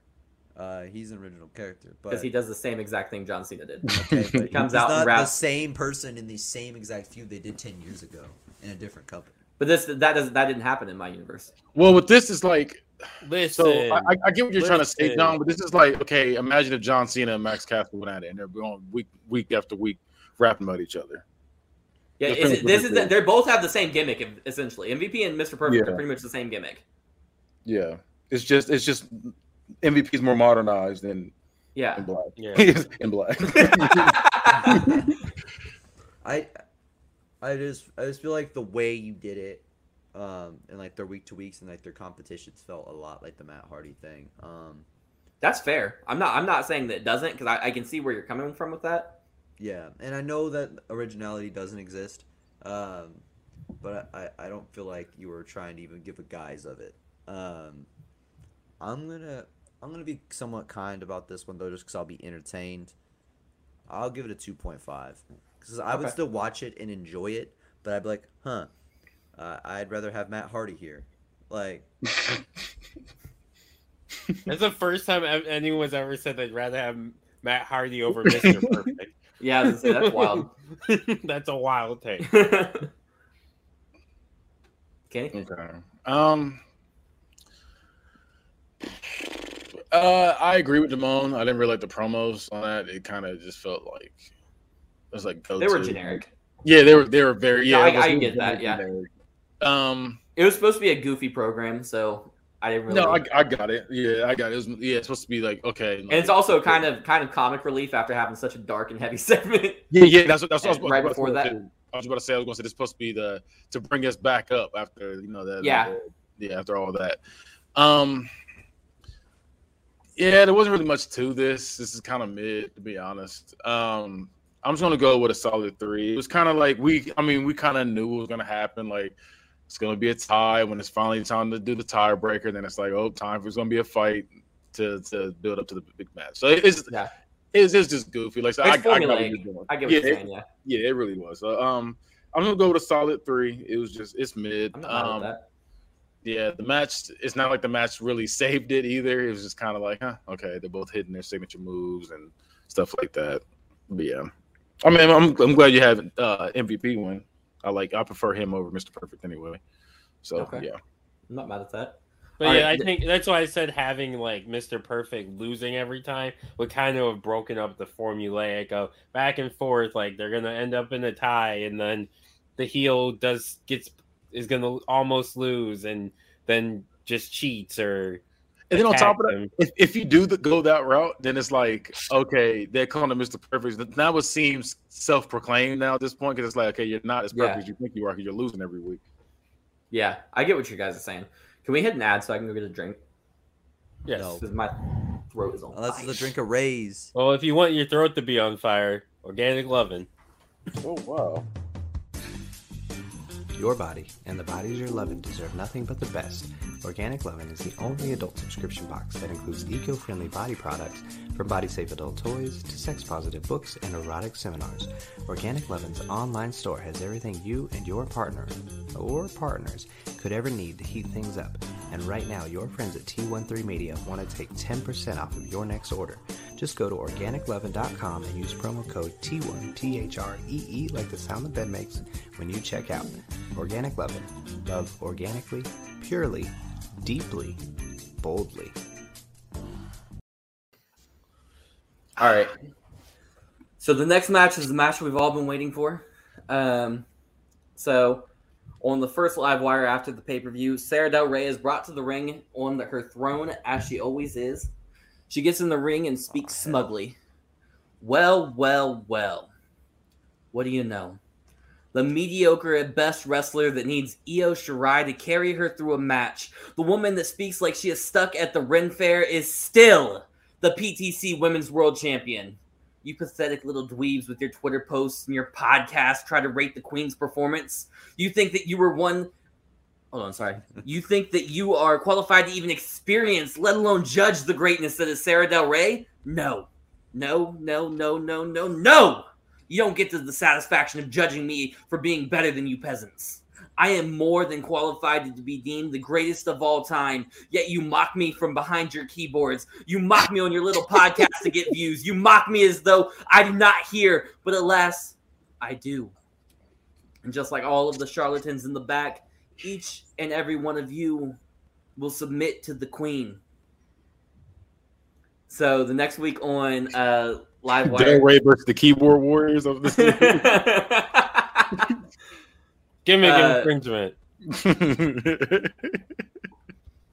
uh, no, this is a speci- these are specific keyboard warriors. She's going Well, after. see, so much with us. it's a Well, plot twist. It's this specific keyboard warrior is gonna have some words for her too in a few minutes, so you just wait. uh, for the second week in a row, Sara Del Rey is carried to the ring to speak to the masses. You know, I've spent quite a while ascending to the top of the mountain. I gave my blood, my sweat, my tears, time with my family. I have broken bones. I have torn muscles and ligaments. I have missed Christmases and birthdays. I never called in sick. I never let you down, and yet you boo me. Yet you talk about the queen behind her back. You bash the queen on social media. You speak into your microphones ill words towards the throne to your audience of nobody. But the queen always hears. Why do you make me flaunt my greatness to show your inferiority? Why do you taunt me when I, you know I am better? Why do you do this to yourselves? I spent so long bottling who I am inside of me, trying to win you over, trying to be seen as common folk like each and every one of you, but no more. I am nothing like you. I am better than you. In time, you will see all of that. In time, all will submit to the queen. Uh, so then on Rebellion that week, she's carted out to the ring again. I've spent a long time thinking about what you all have said, had to say about me. I think about your negative comments every night as I try to slumber. I think about your harsh words first thing when I awake.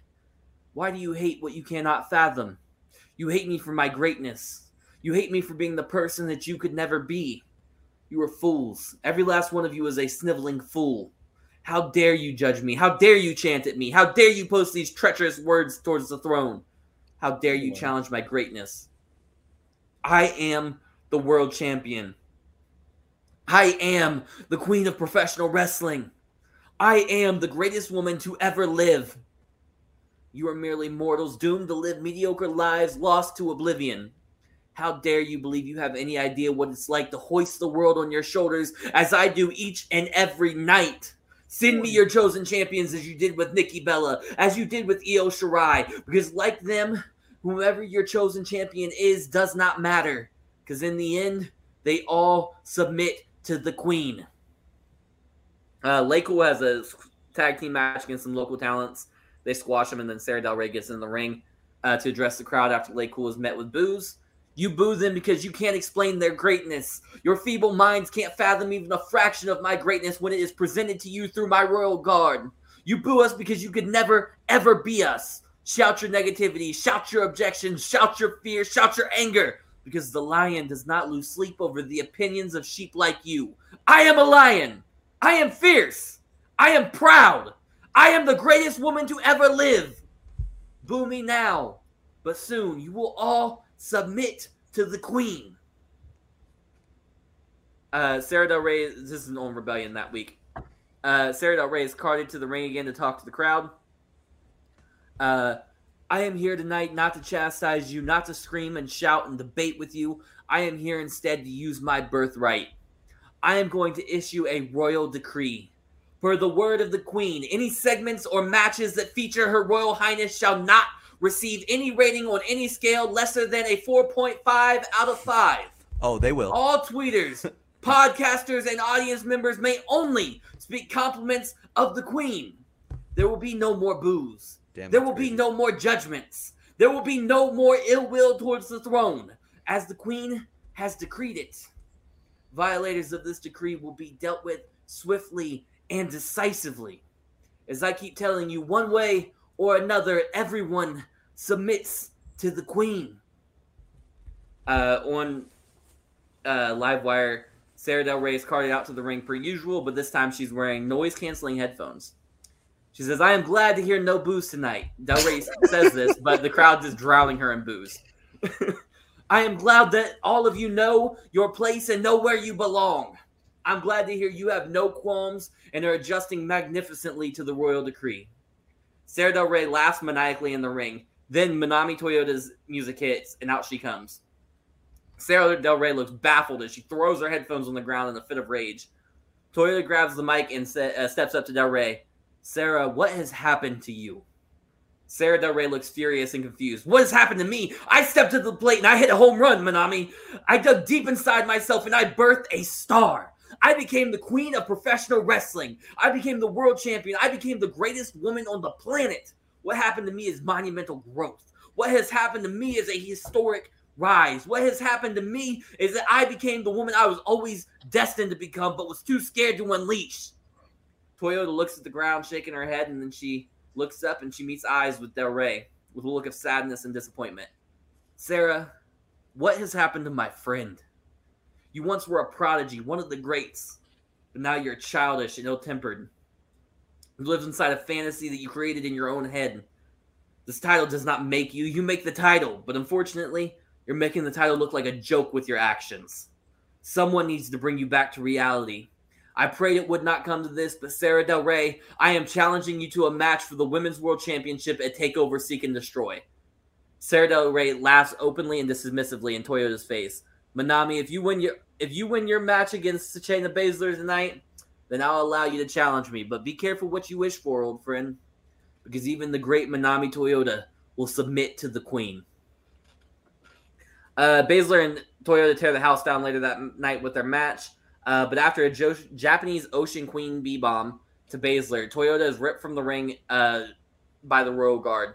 Sara Del Rey cracks Toyota with a chair to the skull, and the four heels, t- four heels tear Toyota apart. Uh, Del Rey rolls in the ring grabs the microphone. I told you anyone who speaks treacherous to the throne will be dealt with swiftly and decisively. You will all submit to the queen. Uh, that week on Rebellion, Sara Del Rey is carted out to the ring and she is joined not only by the usual Royal Guard, but also Shayna Baszler. My royal subjects, please allow me to introduce you to the newest member of the Royal Guard, the submission magician, Shayna Baszler.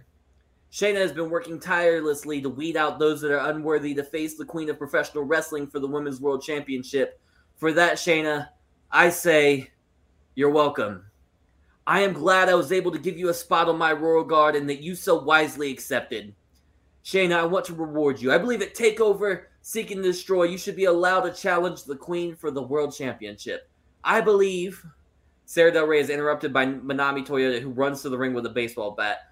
Uh, Sara Del Rey escapes, but her Royal Guard get cracked in, with shots to the ribs and spine. Finally, uh, Toyota smashes the Royal Throne and shouts out to Del Rey that she is her reality check. Uh, after we get back from commercial, Travis T is seen backstage as Sara Del Rey shouts at him that Toyota is a lunatic. Listen, Sara, I have an idea on how to solve this problem. At TakeOver Seek and Destroy, you're going to honor the deal you gave Manami Toyota on Livewire, and you're going to defend that world championship against her. You see, because when you got Shayna Baszler disqualified, you actually won the match for Manami Toyota. So now you've made your royal bed, Queen. Lie in it.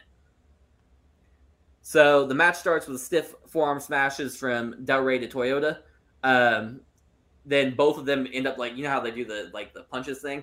They both do that, but they're just laying in like stiff, hard uh, forearm smashes to the face. Uh, Del Rey grabs two hands of hair and just headbutts Del Rey or Toyota. I'm sorry. Followed by a shoot kick and then a Samoan drop. Um, Del Rey goes for a uh, power bomb, but Manami hits a or hits a Manami roll, which is like she jumps over the. You put her up for the power bomb, and she jumps over and hits a sunset flip, basically. Um, Toyota hits a missile uh, drop kick, which sends uh, Del Rey uh, crashing to the outside. Um, Toyota hits a no hand springboard somersault suicide plancha. uh, followed by an Aztec suplex on the outside. Um, Toyota gets onto the apron and hits a diving missile drop kick to the outside. Later on in the match, there's a spike pile driver from Del Rey to Toyota. She goes for a pin attempt, but she uh, Toyota kicks out, followed by a release power bomb from Del Rey. Um, Toyota hits an avalanche trap sunset flip power bomb. Uh, she then hits a Japanese ocean suplex and goes for a pin. She follows up with a Japanese ocean cyclone suplex. Um, if you guys are gonna ask me what these are, go ahead and start looking them up now because they there's like five variations, and it's No, I'm not. I'm gonna have to I'd have to look them up to figure out what the differences are, but they're cool moves. Just so you know. Um, Toyota goes for a pin, but Del Rey kicks out. Uh, Toyota hits a victory star drop followed by a Japanese ocean bomb. Um, Laycool pulls Toyota out of the ring. Uh, Toyota hits an underhook suplex onto Layla, followed by a but McCool hits a double axe handle to the back of Toyota. Um, Michelle McCool goes for a face breaker, but uh, Toyota tr- reverses it into a back body drop. Toyota ducks under a chair shot from Layla, which then hits Michelle McCool. Uh, Toyota hits a Japanese Ocean Queen B bomb onto Layla. Del Rey hits a suicide drop kick to Toyota, uh, followed by an axe kick. She then hits a bridging fall away slam into the steel steps onto Toyota. Del Rey hits a royal butterfly and goes for a, a pen attempt in the ring. This is later in the match. Um, and but Toyota kicks out. Both women look like they've given it all in the middle of the ring, and Sara Del Rey starts to, to break down in the middle of the ring. Toyota uh, sees this and sees that Sara Del Rey is finally coming back to reality, and she feels like she's you mean she, her friend is coming back, uh, and she embraces her friend in the in the middle of the ring. And they sit they're sitting there like hugging in the middle of the ring.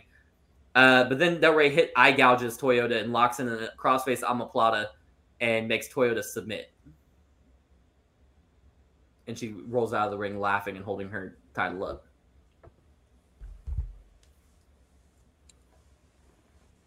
All right. Um, well, the first thing I'm gonna say is that Hit me with it. she's not getting the rating she wants. um, I I'll say this is it's better. Like her promos and like everything are they're much more fun this time. Like her last go round, I dreaded going through her her build. This go around, I don't. Uh, I actually somewhat enjoyed myself. Um, it's still corny, but it's not weird. I mean, Uh, every king gimmick is low key corny if you think about it. yeah, yeah, but it's like not. Hey, King Booker was not corny. Some of it was, some of it was, but we enjoyed it. Booker! though. King, Like- King Booker made it made, made a dumb gimmick. It made it enjoyable. This is making it more. This is leaning. It's going the right direction. Um, Booker. Sorry to get that out. I'm gonna give this a 3.5. It's going in the right direction. hey, I'm, I'm I'm winning on that alone. In in terms of Sara Del Rey's build, is what I'm saying. Because I thought she asked she asked it up last time. She she her stuff got better. Um, I kind of like. I kind of wish that you like a week or two earlier had introduced Toyota because I feel like you kind of dragged out her coming into the ring, cutting pretty much a very Yeah. similar promo every That's week. fair. I do. I did enjoy the noise canceling headphones. I thought that was so. Fun. I laughed my ass off when I typed that in. I was like, "This is great." that is funny. Um, I also wish you kind of like explored more into like their past relationship. Like even if you just Yeah. said like there was a vignette where it talks about like how they've had matches in the past.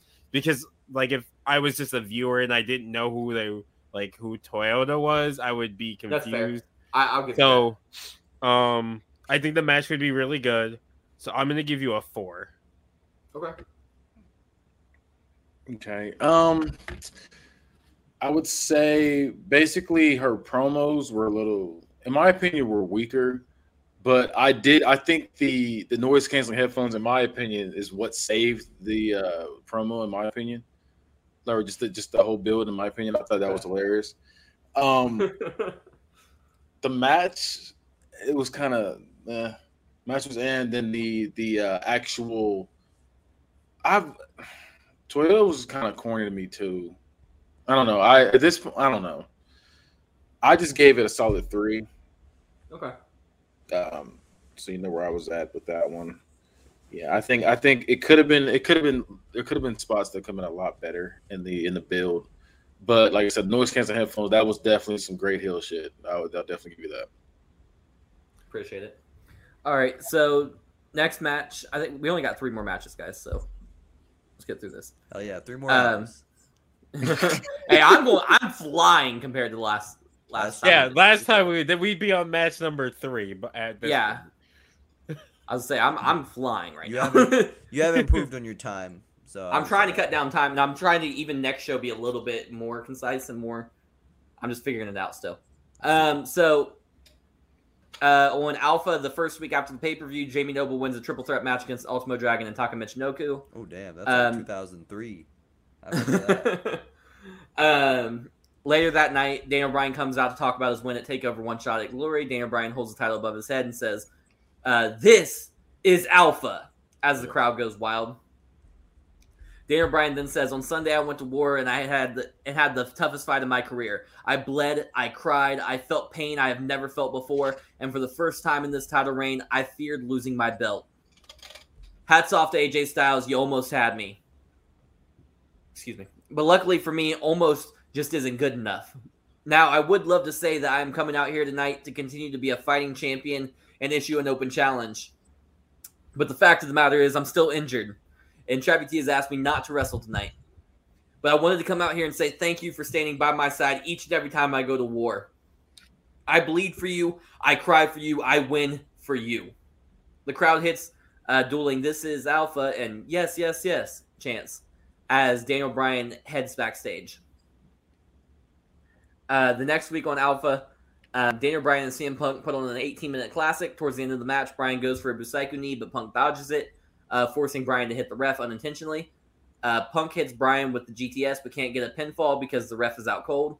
When Punk turns around, he is hit with an Ottoman Gurus Club to the skull by Muhammad Hassan, uh, followed by a tower drop. Asylum slinks up the ramp. Uh, Daniel Bryan and the ref come to, and Bryan hits Punk with a Busaiku knee for the pin and the win. Wait, wait, wait, wait.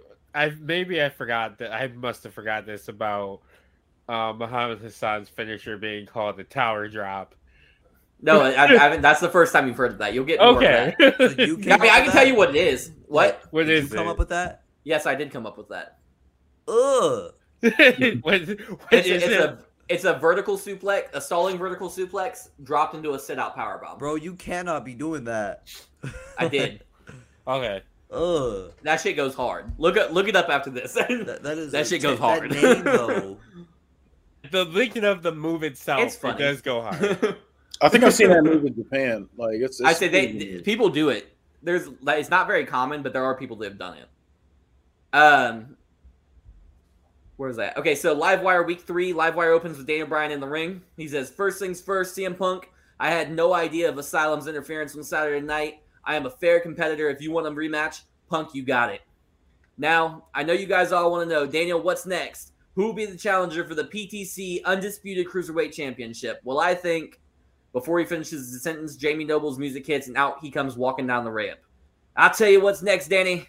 See, what's next is you're going to put that pretty belt on the line against the redneck messiah, Jamie Noble. I almost hit a fucking it- Dusty Rhodes It- impression. it- no, What was it? you What was did it? say Dusty yeah, Rhodes you did. impression. You definitely did. No, I was almost, like, Dusty. did. Oh, did I? Did I really hit a Dusty? Okay. You definitely did. Yeah, you Oh, turned see, the I know and said, "Daddy." I I almost did. I know. Um, hold on. Let me let me figure out where the fuck I was now. I'll tell you. I can't even do that that fucking thing without hitting that Dusty. See what's next is you're gonna put that Purdy belt on the line against the redneck messiah Jamie Noble. See, I done whooped all these other cruiserweights from Timbuktu to Tuscaloosa. Now, boy, it's time for me and you to get it on. Daniel smiles and goes to respond, but before he can, Hushin Liger's music hits, and out he comes. Liger looks at Bryan and then Noble and finally says, The American Dragon versus Hushin Thunder Liger. Dream match. Let's do it. Jamie Noble is instantly pissed. Now listen here, you ugly catfish looking bastard. This here is America. We don't do that cutting in line bullshit that y'all probably do wherever you're from, all right? This ain't no damn welfare line, so go on about your business before I call ICE to, to deport you out of mine. Now, Danny, let's talk business because I'm thinking about investing in a new bar called the Dirty Spoon. And? I think that, cha- what? But did you just said all that? Yes. Oh Let me now. I gotta restart because I gotta say it again because you Sorry, over here interrupted me. You can't just say shit like that and expect no reaction. Like, now you listen, you ugly catfish looking bastard. This here is America, and we don't do that cutting in line bullshit that y'all probably do wherever you're from. All right, this ain't no damn welfare lines. Going about your business before I call ICE to deport you from mine. Now, Danny, let's talk business because I'm thinking about investing in a new bar called the Dirty Spoon, and I think a championship bonus would be a good down payment for my share of the business. What do you say? You want to put that title on the line against the redneck messiah at Takeover Seek and Destroy? Bryan responds to both men. Look, guys, I know how we can settle this. Hushin Thunder Liger versus Jamie Noble in a number one contenders match tonight. The winner faces me at Takeover Seek and Destroy. Good luck, gentlemen. Liger seems to be happy with this, but Noble is throwing a fit in the ring. Uh, Noble and Liger put on a cruiserweight classic, but after 29 minutes, the match was declared a television time limit draw because it was the end of the show and there was no no time left, leaving fans wondering who will face off against Bryan at the pay per view. so I just need to say this: Jamie Noble calling, telling a Japanese wrestler that he's gonna call Ice. it's, it's so random. and, and it gives you of being on welfare. Like they historically make more money than He's an idiot. He's the dumb heel. Yeah, what do you mean? It's I know, that's why it's He's funny. not right. That's the problem. That's why you're booing him. I know. I, I'm saying I'm just pointing that out because it's it's like part of the humor of it. I get it. Yeah. Okay. Uh, that out. so uh, on Rebellion, Jamie Noble and Houston Liger are both sitting in Travis T's office arguing about who gets the chance to face Bryan. But Bryan walks in and says he will be always be a fighting champion. He's going to face both men in a triple threat match. Um. Yeah, I don't know how I want to do this. I don't know how I want you to do this either. Quite frankly. um, I'm just gonna say it. So this this gives a little bit of a spoiler for my main event program, so just keep that in mind. Um, so there is a uh, match for Daniel Bryan versus CM Punk versus Gregory Helms versus Shelton Benjamin in a fatal four way. Um, the four baby, baby faces have a classic fatal four way that keeps a frenetic pace the entire time. Uh, eventually, Muhammad Hassan and Asylum interfere in the match to take out CM Punk. The other baby faces won't let this happen, and the match devolves into a brawl of the baby faces versus Asylum. Eventually, Jamie Noble runs out and attacks Daniel Bryan, and those two brawl while Paul Orndorff comes out with a steel chair in hand and lays into Gregory Helms.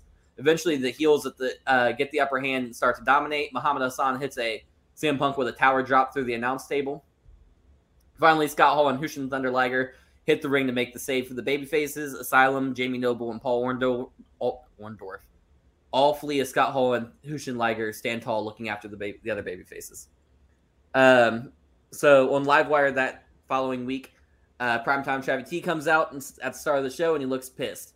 Saturday night, my main event for Alpha got bastardized into a barroom brawl between 11 of my top talents. This brawl ended up seeing CM Punk go through an announce table, becoming injured, and jeopardizing his chances to compete in the Elimination Chamber. I am allowing Punk to take this injury day by day, and we will sit, make a decision to either allow him to compete or replace him in the Elimination Chamber, depending on his condition after this week's episode of Alpha. Now, I will not tolerate this going forward. We're in a rough and tumble business where problems get so settled physically, but having my main event escalate into a common street brawl, watching my arenas get destroyed, watching a man's opportunity and a, his career be jeopardized is not something I take lightly. So tonight, 10 of those 11 men will be able to settle their differences. Tonight's main event will be Daniel Bryan, Scott Hall, Hushin Thunder Liger, Gregory Helms, and Shelton Benjamin against Muhammad Hassan, Jamie Noble, Nikita Koloff, Paul Orndorff, and Rusev in a five on five tag team match. Now, ladies and gentlemen, let's get ready for Tuesday Night Live Wire. Uh, so the ten the ten man tag team match is the uh, main event. It's a fairly standard match where everybody's. I mean, it's getting it's a longer match where everybody's getting their moves in and everything. Um, Scott Hall ends up gets the pin for uh, his team victory after hitting Paul Orndorff with the Razor's Edge. After the match, however, Hassan and the Asylum attack baby faces with weapons. Hassan is cracking them with his Ottoman Gers Club, and Rusev and Nikita Koloff are swinging chains as their weapon of choice. After clearing out the ring, Hassan and Asylum take Scott Hall to the outside and set him up for a tower drop through the announce desk. But Cult of Personality plays and outsprints CM Punk. Koloff and Rusev meet him on the ramp, but Punk takes both men out with the lead. Or with a lead pipe. I don't know why I said with the lead. Uh, lead pipe he carried down from the back. Hassan and Punk meet in the ring, and both men are trading stiff right hands. But Punk gets the upper hand, Punk hoists Hassan into the air and delivers the GTS. The show closes with Punk standing tall, standing tall, eliminating any doubt on whether or not he will compete at Takeover Seek and Destroy. So a lot of that was around the main event, more so than this match. But there, Daniel Bryan and Hushin Liger and Jamie Noble were in the match. Um, Hushin Liger's so that week on, on Rebellion, Hushin is in the ring with a microphone. It is an honor to fight against such a respected champion like Daniel Bryan. When I look at him, this man, I see pro wrestling. When I look at this man, I see a legend. But on Sunday, I must see him as my enemy. Daniel, I hope you know that I respect you and adore you, but on Sunday, I must end your reign so my time can begin. Daniel Bryan walks out and talks to Liger. Hushin, the respect and admiration are mutual, as are our intentions this Sunday. I expect a war. I want you at your very best because I want to be pushed to be my very best. I am honored to share the ring with you Sunday night. Good luck, old friend. As the two shake hands, Jamie Noble's music hits and he walks out with a microphone in hand. God dang it, will you will you two lover boys calm down? We're supposed to be fighting, not freak a leaking. Jeezy, peace. I ain't never seen boys sweet as you two fellers since I saw who writes the scripts for BBW. Look, I ain't honored to whoop. Look, I ain't honored to whoop neither one of your tails, but I'm gonna do it anyway. I need the fortune, I needs the fame. Now tell me, what's the tougher to kill? A rabid raccoon in the corner of your shed or the redneck messiah when he's on the mission? I tell you what, it ain't the coon. I'll see you boys on Sunday. he should not be saying that word. Yeah, that word is banned. I banned that word on tw- on Twitter already. Oh my god. He's talking about uh, Jamie Noble. You were, yeah. you are so close to a hard R. I'm not saying anything. Yeah. Oh my god. He's gonna say Jamie Noble says This is He's gonna Travis say- milking his. he's gonna say the word, N-word guys, right here. Yeah, he's saying the N word. if if He he said, "I didn't pauses and says, did." "Now Kenny and Damone," you know where it's going. He said, "I didn't say it. Jamie Noble did." Jesus Christ. Oh shit. Um, so the match starts and instantaneously Jamie Noble kicks uh, Daniel Bryan in the balls with a low blow. Um, he ducks under the clothesline coming from um, Hushin Liger and hits him with the kitchen sink, kitchen sink knee to the stomach, uh, followed by a buckle bomb into the uh, turnbuckles onto Hushin Liger. Uh, when he turns around, he gets hit by a Busaiku knee from Daniel Bryan. Uh, but he Jamie Noble ducks under it, or I'm sorry, throws Hushin Liger in front of him, not ducks under it. And Hushin Liger is the one that actually ends up getting hit. Daniel Bryan gets beat down by um, Jamie Noble, and he gets put into the trailer hitch. Eventually, uh, Hushin Liger breaks that submission up and then hits a shooting star press onto Jamie Noble. Uh, he goes for a pin, but Daniel Bryan breaks the pin up. Hushin Liger hits a brainbuster onto Daniel Bryan. Uh, later in the match, uh, oh, I'm sorry. Um, Jamie Noble hits a rack into a hot shot to the outside uh, to Hushin Liger. He then Irish whips uh, Daniel Bryan over the top rope, uh, but Daniel Bryan catches himself on the apron. Jamie Noble hits a drop kick, uh, sending Daniel Bryan crashing to the outside. Jamie Noble hits a suicide diving plancha onto both men.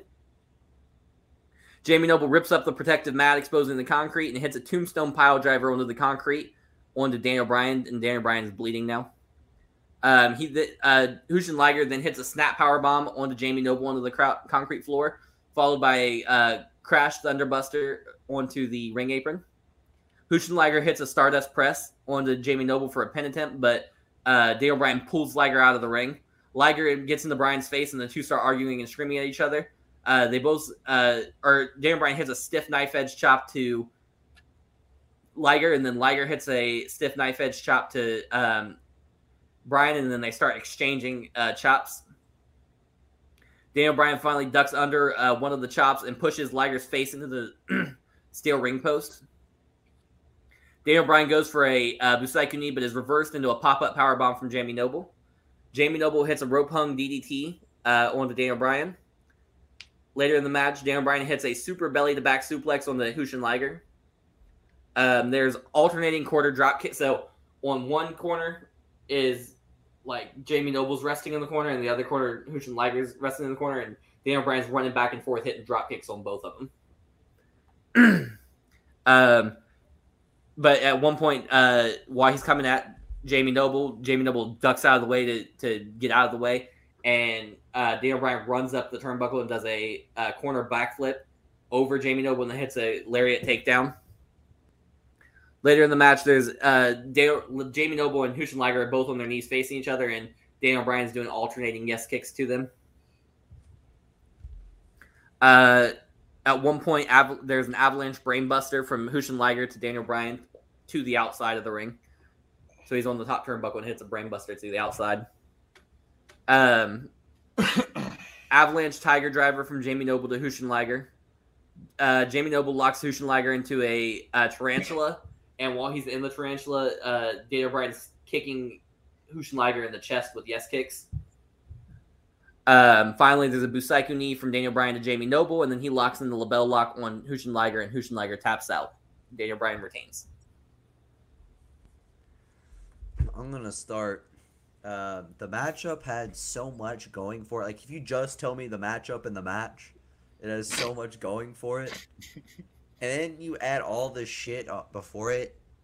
It's like, it's like you bake a perfect lasagna, and then you put shit frosting on top. Mm. Uh, I, I, I, I didn't like that. Uh, I will. There will be some audacity coins. Shit. Because I will say was- this: he's he's like the stereotypical, like prototypical ignorant heel. Like there's no redeeming qualities about him. I understand this. Yeah. I'm surrounded by these people daily in Oklahoma. I Uh, think we'll say on here. I was gonna say, wow. anyways, it. I think it just went too far. There's gonna be some audacity coins, okay. but I feel like a lot of those promos were just fishing for audacity coins.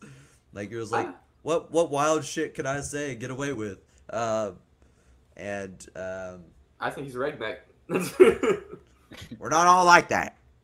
well, he is. Aren't you from California? Just ninety eight percent of us are. Uh, I hate that. Anyways, uh, the match itself is. so Add add my fifty cents to this. You said you're gonna give me fifty cents extra. so whatever you number you have in your head, add fifty cents to that. It's still not. I feel like gonna this be is the great. worst one. I feel like this is gonna be the worst one. So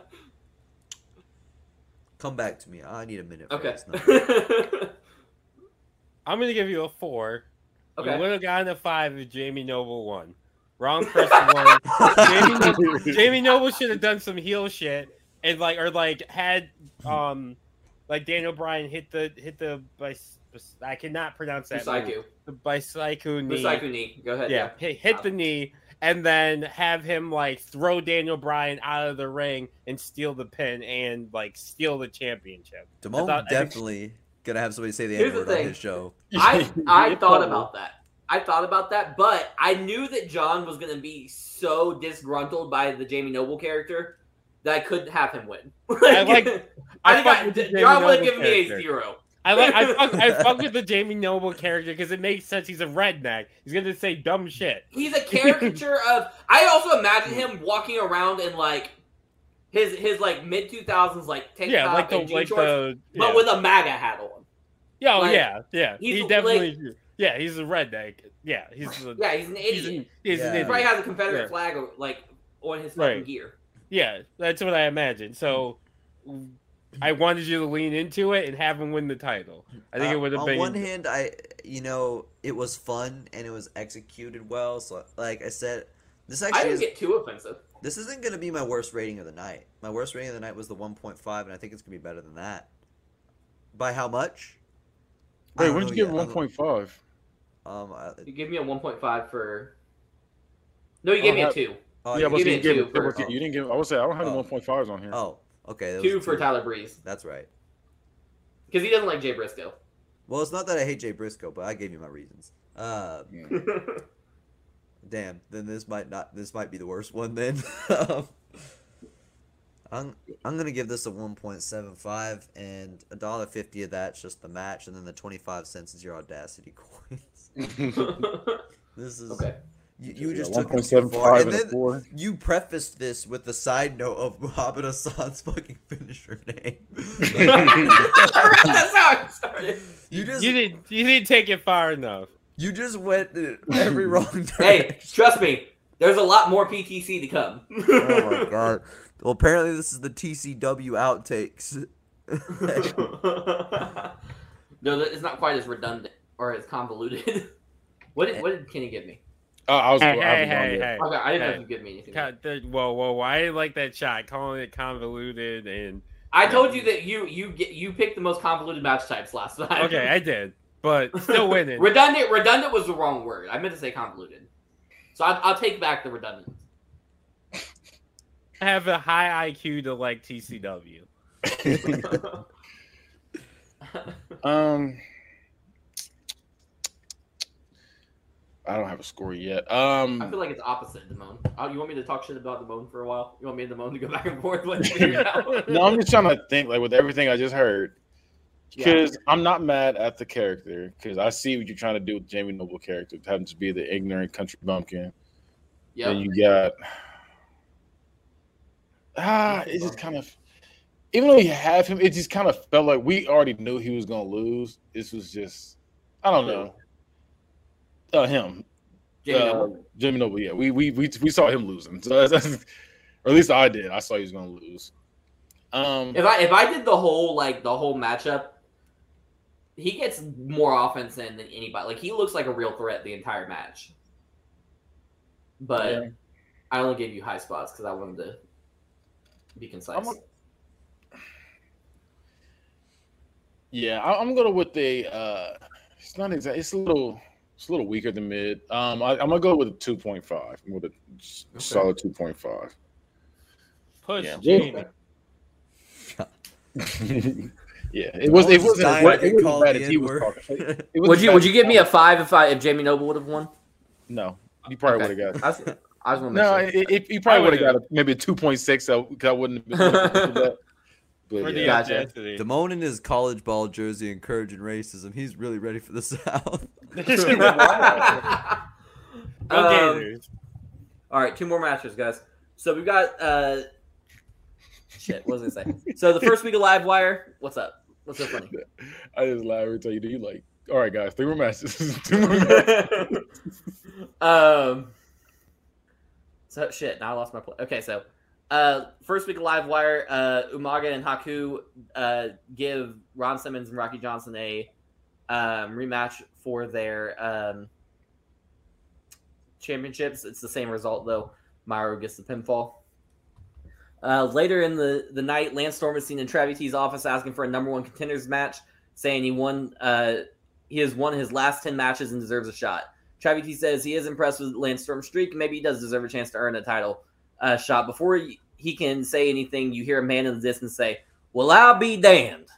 Oh my god. Both Lance Storm and Travis T look confused. The camera pans over to James Storm standing with a beer. Is that my big brother Lance? Well, what do you know? Looks like we're finally in the same company at the same time. How you been? Lance puts his head in his hands and is visibly annoyed from seeing James Storm. Travis T breaks the silence from Lance. Brothers? You two are brothers.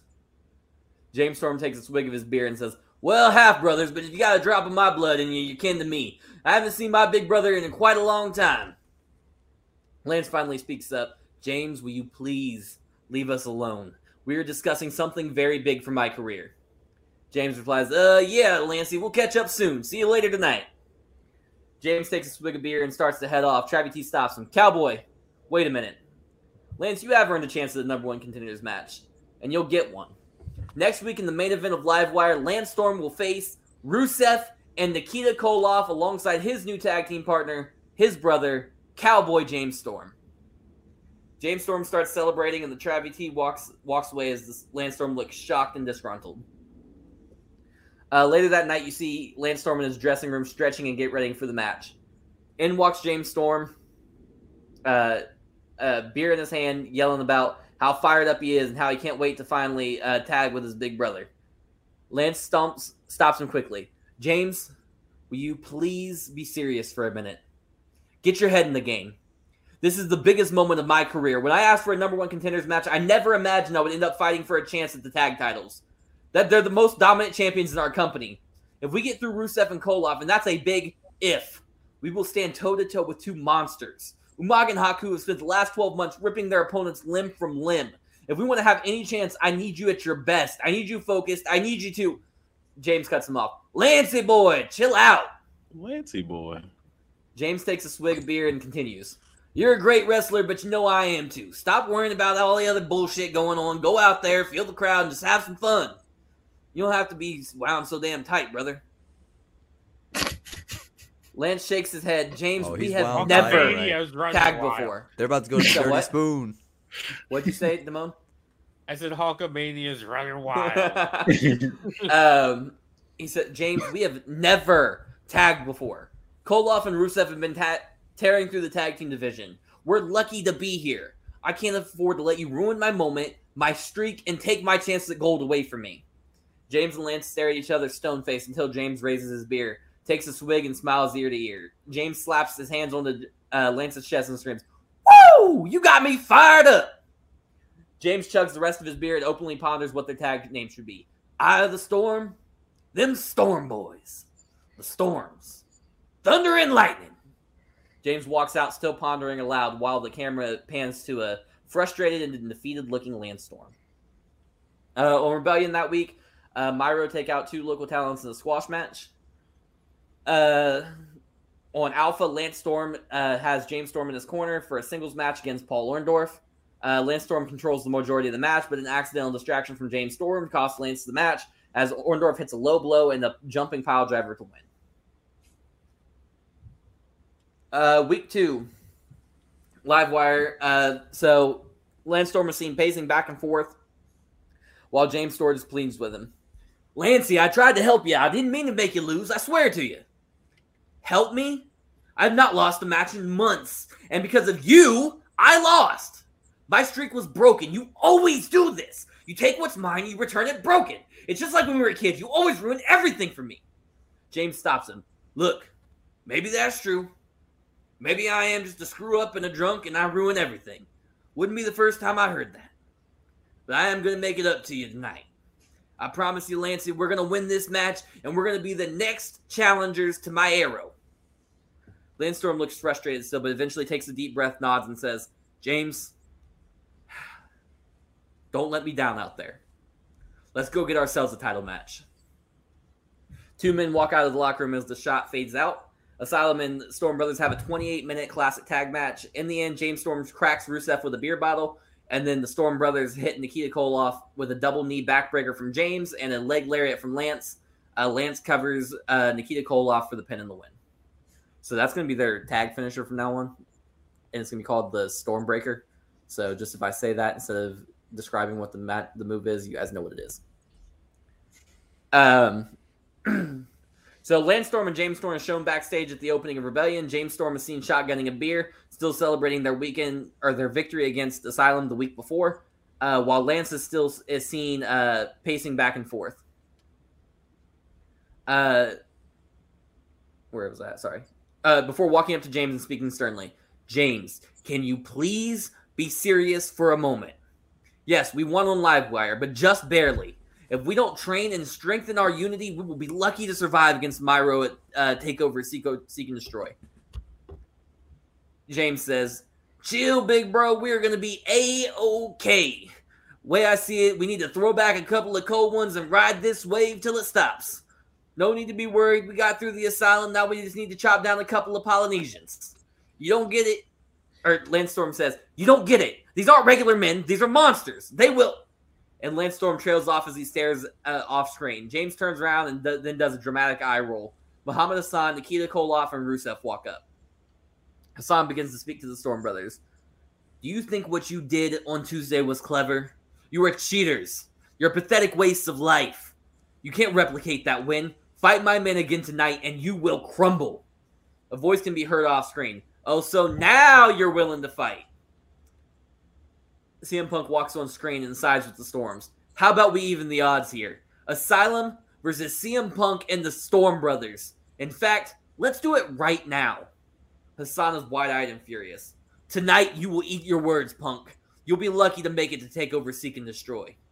The show fades to black and heads to commercial. Um, the match is uh, in the match. The babyfaces prevail after CM Punk hits Hassan with a GTS, immediately followed by a Stormbreaker from the Storm Brothers and Punk gets the pin and the win. Uh, the next week on Livewire, uh, Jay Briscoe and James Storm have their match. They have the back and forth match. Briscoe wins the Jay Driller. Uh, backstage later that night, Lance Storm is seen chastising James Storm. James, you have to be ser- serious at all times in that ring. You have to stop taking these chances and hone in on your strengths. You're going to risk us our title opportunity. God, can't you just focus? James is sitting his head down as his older brother yells at him. So the next week, uh, or ne- I'm sorry, on Rebellion, not next week.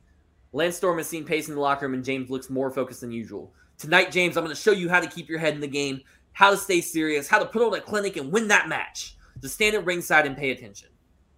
Storm and Mitch, uh, it's Lance Storm versus Taka Michinoku.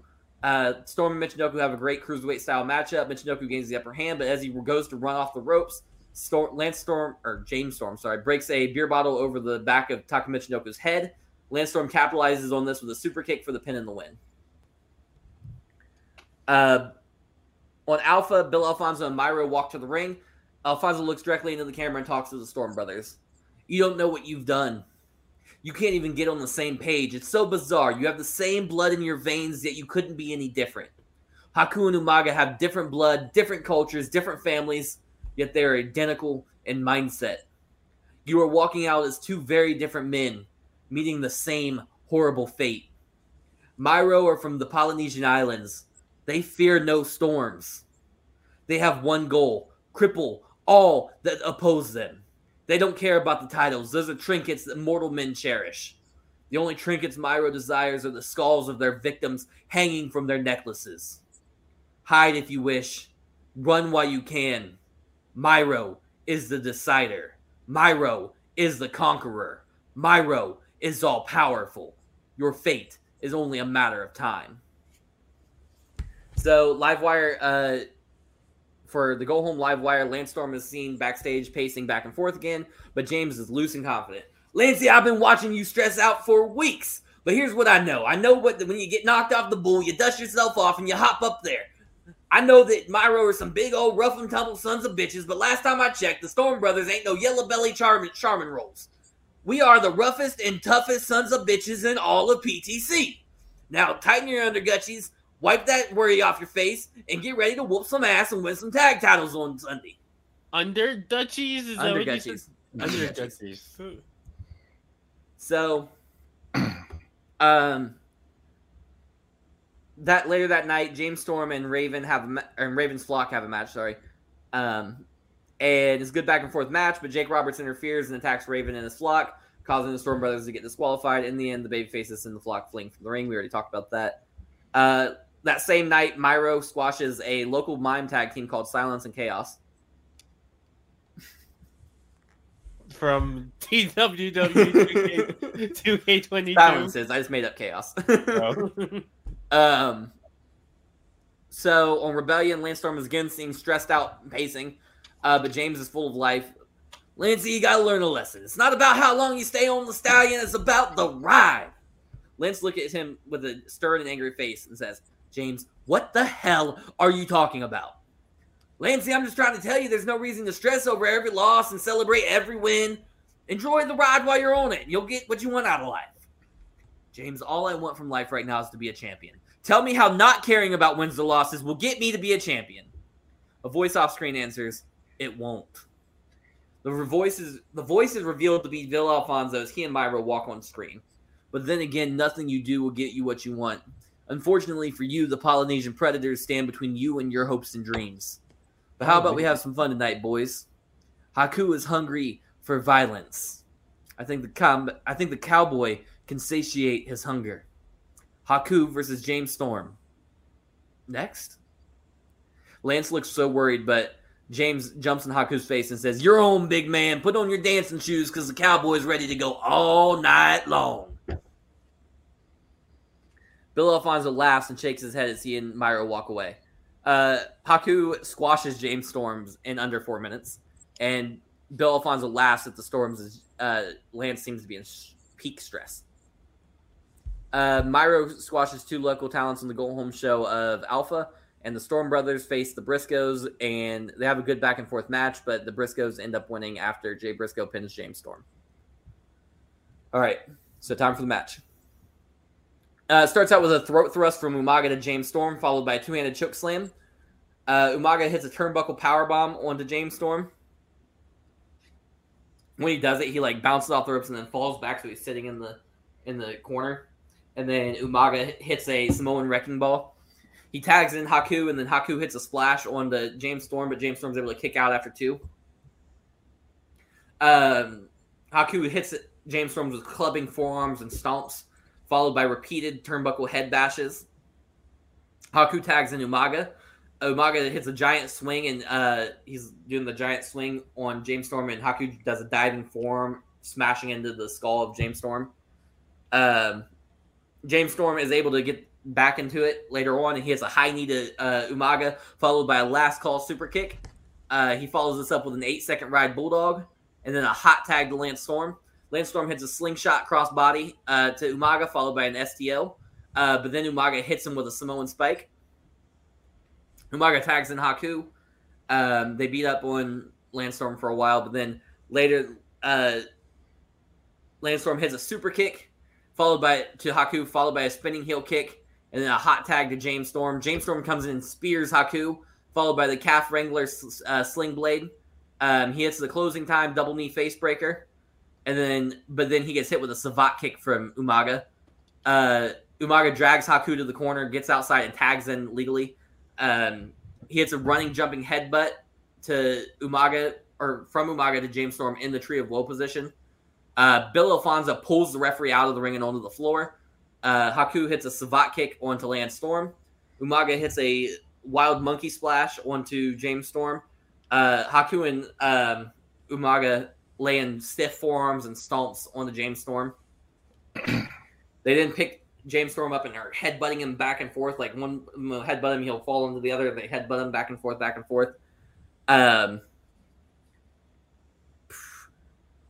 uh, Haku does a uh, pile driver and Umaga does a reverse pile driver at the same time to Umaga. It's like a like just like a double pile driver. Um, Umaga Umaga and Haku scream at each other in their native language. Haku uh, goes out on the floor and starts looking under the ring while Umaga leans over the top rope, shouting at him. Uh, Umaga gets flipped over the top rope by Lance Storm. Lance Storm then hits a no-handed over the top rope suicide dive. Um, Umaga ends up hitting a reverse STO on to Lance Storm onto the floor. Um, Haku hits Lance Storm with a Tongan spike. Haku and Umaga set up a table in the ring. Uh, and then Umaga hits a super Samoan drop through the table from Umaga to James Storm. Uh, Haku puts the Tongan death grip onto James Storm, and um, Umaga sets up for a Samoan spike. Uh, but Lance Storm smashes a beer bottle over the head of um, Umaga, followed by a super kick to Haku. Multiple shoot kicks to the legs and sides of Haku uh, from Lance Storm, followed by a basement bro- basement drop kick to Haku's knee, dropping him to one knee. Um, James Storm hits Haku with an eight second uh, bulldog. Uh, Lance Storm hits a baseball slide into Bill Alfonso. They hit a, a Stormbreaker onto Umaga, and then uh, James Storm pins Umaga for the win. At the end of the match, um, James Storm's drinking his beers and he offers one to, to Lance Storm, and Lance kind of hesitates for a second, but then they finally they do cheers and Lance Storm cut, is, is a little looser and, and happier as he's a champion. He celebrates with his brother. Okay, so that's it, right? That is everything. Okay, so I'm gonna give you the good part. The match. Okay. That's it. The match. That's it. Oh wow. I, I Okay. didn't. I hated the Lance Storm character. He just came off as a bumbling idiot. Um, Lance Storm or James Storm? or James Storm. Sorry, not Okay. Lance, James Storm. Um, James came off as a bumbling idiot. I didn't like the whole brother thing. Um, on paper, I will. I like the matchup, and I like the match you wrote. I also think the wrong team won. Um, I'm gonna give you a two, and a dollar seventy-five of that is the match.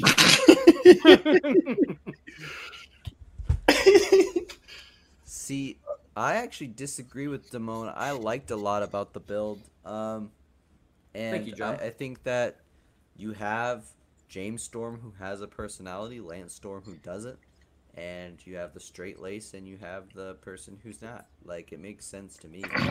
Um, Thank you. I think this I don't have. Hmm. This is pretty good. Uh, it's not perfect, but it's pretty good. I'm gonna give it a four. Okay. Uh, to John's point, though, I do have, and I mean Damone's as well, I guess, but I have, I did have James Storm being more goofy and more comedic and stuff because that's what the role he's trying to play. He's, you've got super serious J- Lance No, Storm I and know. I super just not hated serious James Storm, and they're they're together Yeah. make a like a normal. Yeah, I know. It's They're the uh, odd bedfellows tag team. Yeah, and then yeah, I know. like the, yeah, the good I- moment of, of Lance Storm, like and them doing the cheers and and actually drinking beers together in the ring. That was like a Yeah, I know. I just hated it. It felt like it felt if you felt like um I don't know if you played the 2K20. You felt like Trey from there, and I hated it. I don't know Hey. who Trey is, so I hated it. okay. All right. Um. Ah.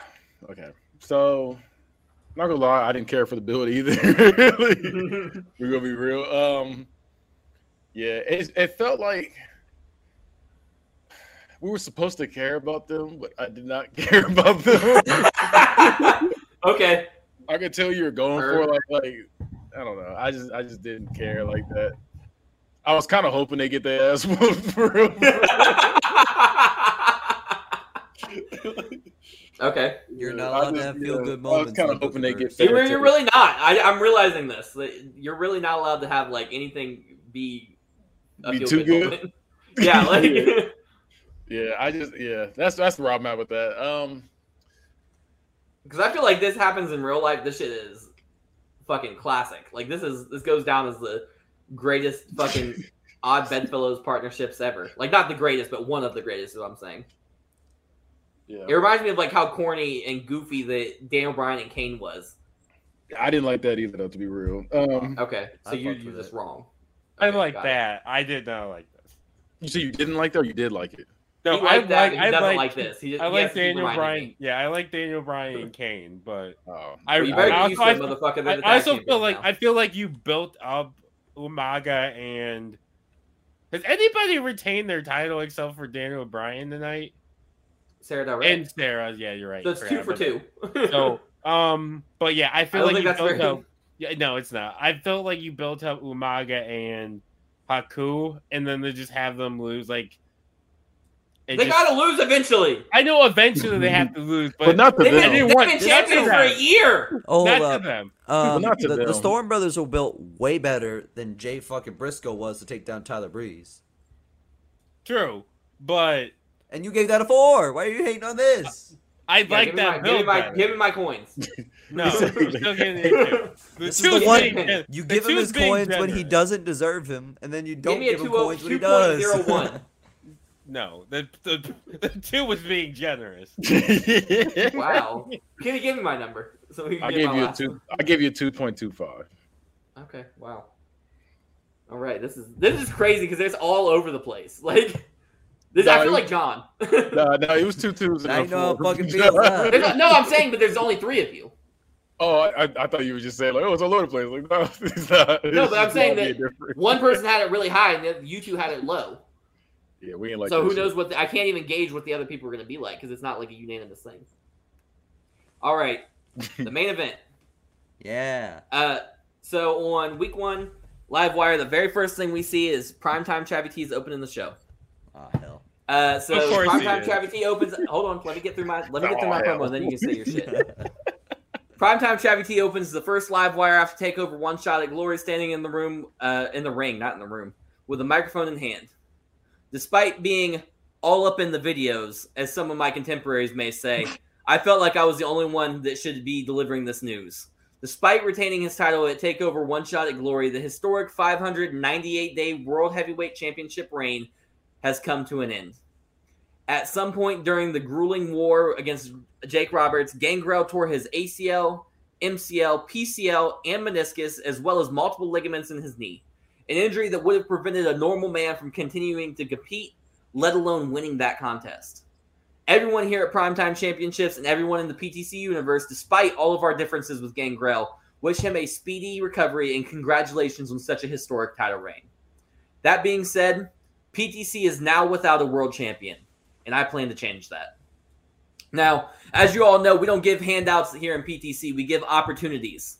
So at TakeOver, Seek and Destroy, six men will compete for the World Heavyweight Championship inside the most sadistic, destructive, unforgiving hellscape elimination chamber. I spent a lot of my time, a lot of time with my team and advisors, and we pondered who should be put inside this match. We decided that nobody who faced Gangrel should be allowed to take part in this match because they had their opportunity to take the take the title and they fell short. We also decided that we wanted to this to be the beginning of a new chapter for PTC. So we want this to be a man that's never competed for the PTC World Heavyweight Championship, let alone held it.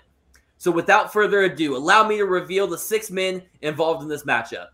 Travi T points to the Travitron as the entrants are shown. Mr. Wonderful, Paul Orndorff. The serial thriller, Gregory Helms.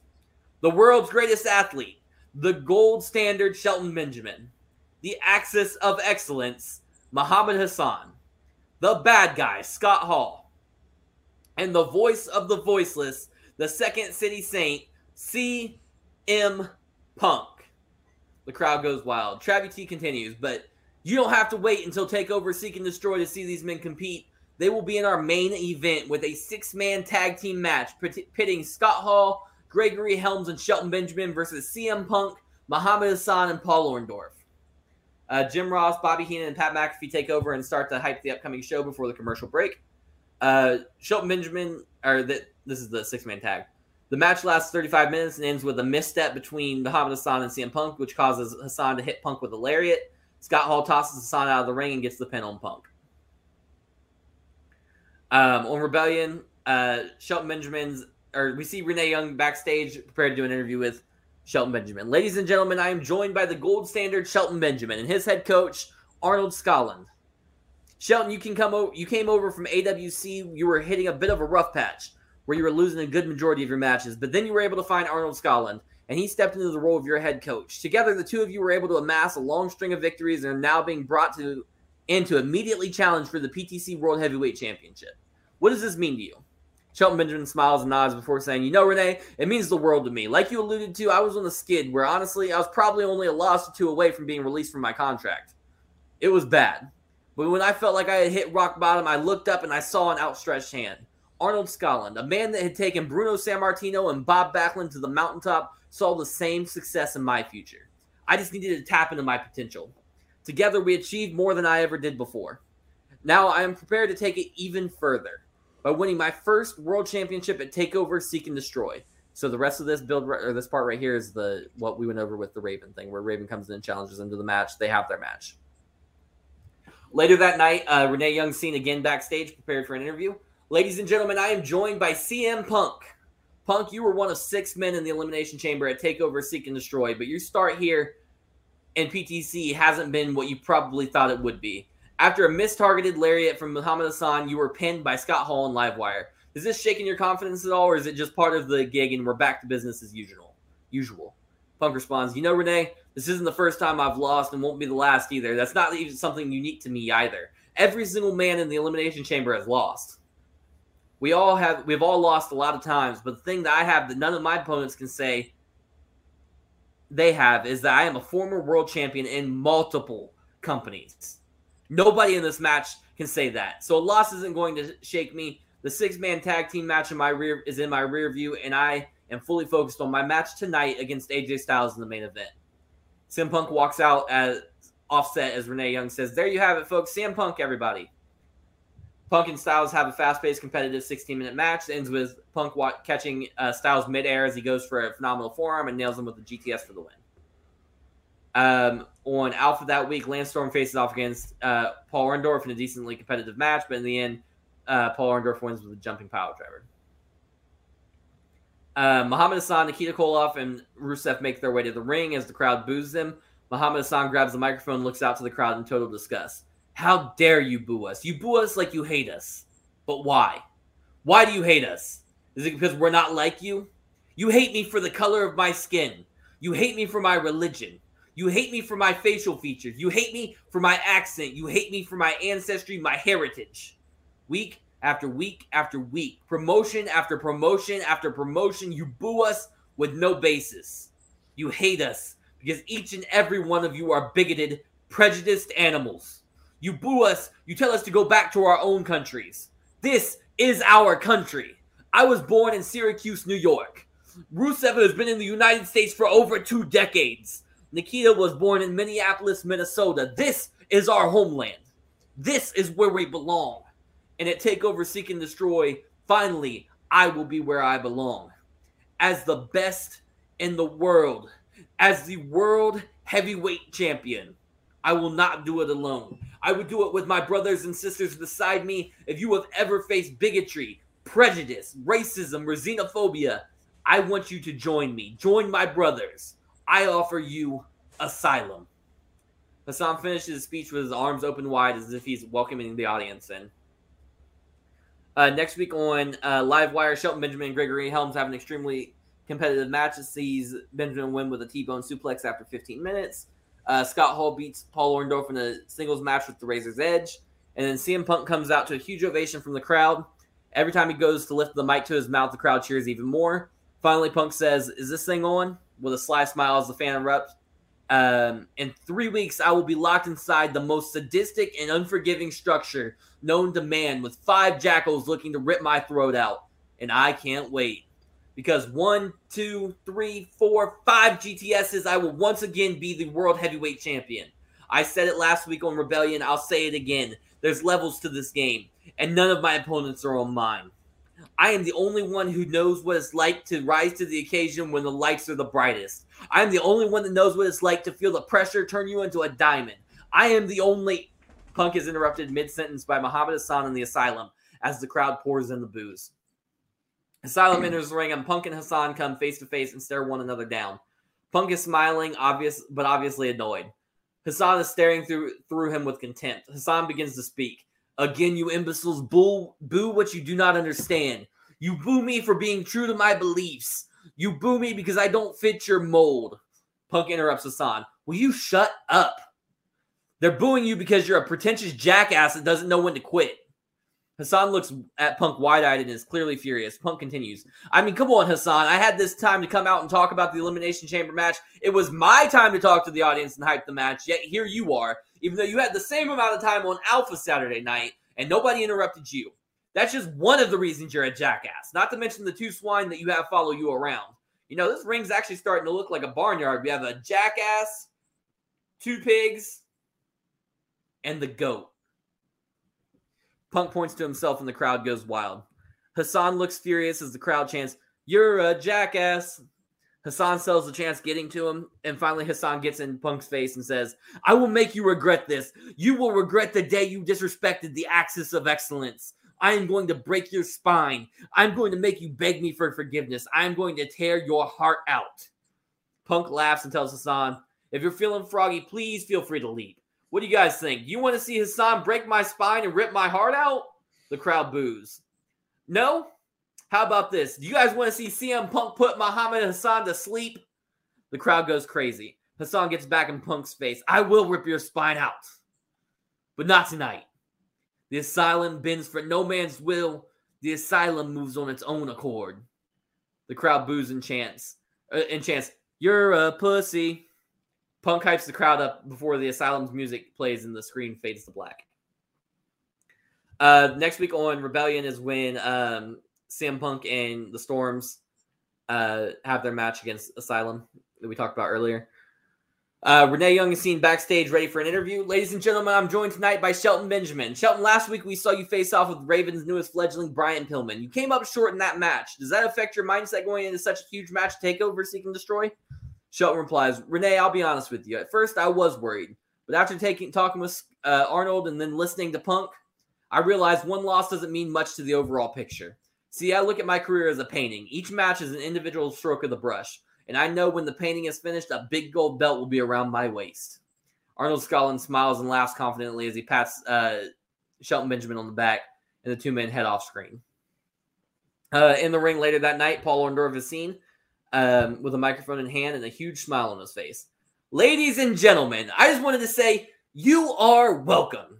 You're welcome for being allowed in the presence of Mr. Wonderful. Now, for the past few weeks, all I have heard is Mr. Wonderful. How do you feel about being inside the Elimination Chamber? Mr. Wonderful, how on earth will the others even survive against a strong, charismatic enigma like yourself? Mr. Wonderful, how did the others even have a chance against someone as magnificent as yourself? to which I say, they won't. Orndorff laughs arrogantly as the crowd boos. Ah, yes, let me hear your adoration for me, everyone. Orndorff stands with his arms open welcomely, uh, with a huge prideful smile as the crowd drowns him in boos. Now, how on earth is any of these competitors going to win the Elimination Chamber when I have never lost a match? How could any of them do the impossible by beating Mr. Wonderful? Uh, before he can say anything else, however, Scott Hall's music plays and Hall makes his way out to the ring. Hall looks at uh, Orndorff with amusement before saying, Hey, yo, did I just hear that you say you've never lost a match, Chico? Guess you didn't tuck your chin on that razor's edge. Must have hit your head and it turned you a little loco. Because I pinned you Tuesday night on Livewire, Chico. But since you don't remember it, maybe you want to test your luck again, man. Uh, Scott Hall uses two fingers to poke the chest of Orndorff with a smile. Orndorff, however, is no longer smiling. You did no such thing. See, our match on Livewire was simply a scrimmage, amateur sparring at best. I never agreed to a professional contest, therefore your victory does not count. I will not be competing tonight in a scrimmage, a spar, or a match. Good day, sir. Hall laughs and says, Come Pip, on, pip, man. Cheerio ass. You don't want to go on one on one I with the bad good guy? Hold on, where was it? You don't want to go one on one with the bad the bad guy? Hold on, where, where's I'm losing my place every time I say. Oh, and then Orndorff screams, "I said good day, sir." Orndorff then rolls out of the ring and heads up the ramp. Gregory Helms' music hits. Helms walks out with a microphone in hand. Scott, it seems that Mr. Wonderful here is not up for the challenge, but I know these people want to see a match here tonight. I know Miami is no stranger to tropical storms, so maybe we can see how the Miami stands, the Miami born bad guy stands up to a hurricane. Scott Hall versus Gregory Helms right here, right now. What do you say, bad guy? Hall laughs and says, Chico, if you want to walk on the razor's edge, be my guest, man. Scott Hall throws his mic out of the ring and beckons Helms into the ring as the show goes to commercial. Uh, Scott Hall and Gregory Helms have an extremely competitive match lasting 21 minutes for Rebellion's main event. The match ends with a razor's edge for the pinfall victory of Scott Hall. Um, at Alpha that week, Asylum's in the ring opening the show. Hassan has a microphone is ready to make a speech. CM Punk, you made it. You have made a joke of me for the last time. I am no joke. I am the axis of excellence. I am the Palestinian prince of preeminence. So laugh now, Punk.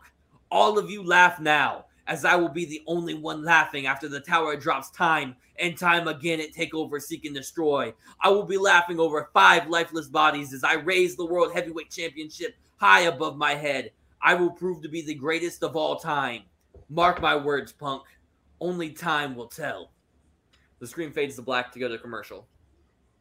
Uh, Daniel Bryan and CM Punk put on the 18 minute classic. We already went over that match, so I'm not going to be too uh, worried about it.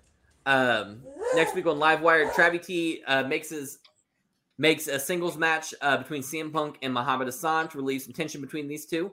Uh, the match is stiff, hard hitting brawl that lasts 18 minutes. Punk gets Hassan up for the GTS, but Hassan reverses it and hits Punk with a tower drop for a clean pin in the win. Uh, then we have the the fatal four way that we talked about earlier, where it ends up having Asylum comes out and then Jamie Noble, and it becomes a big brawl with the 11 men. And then they have the five on five main event the next week. Um, on Rebellion that coming week after that, um, the main event of Rebellion sees CM Punk face off against Paul Orndorff. Punk has the advantage almost the entire match, but at one point, Orndorff kick, knocks the ref out of the ring. Shortly after this, Asylum hits the ring and they help Orndorff take out Punk. Hassan delivers a tower drop and then Orndorff hits a jumping pile driver. Rusev throws the ref back in the ring and he counts to three. Orndorff wins thanks to Asylum. so, uh, primetime Travi T brings out all six men to discuss this on Alpha. Uh, the Elimination Chamber and make a final ditch effort to convince the crowd that they're the one a, that will walk away with the World Heavyweight Championship. The ring has at least 20 to 30 security guards surrounding it to make sure everything stays civil. Paul Orndorff grabs the microphone first and says, I don't know why we're even up here. Everyone knows that I will win with my trusty sidekick, Muhammad Hassan, by my side. I mean, I'm still undefeated in my career. Hassan pushes Orndorff and looks at him wide eyed and furious. Punk jumps in. What's wrong, Hassan? You don't like being regulated, relegated to a common henchman. You spent the last few weeks more worried about uh, other people's matches than you have your own. I think it fits well. Hassan barks back at Punk.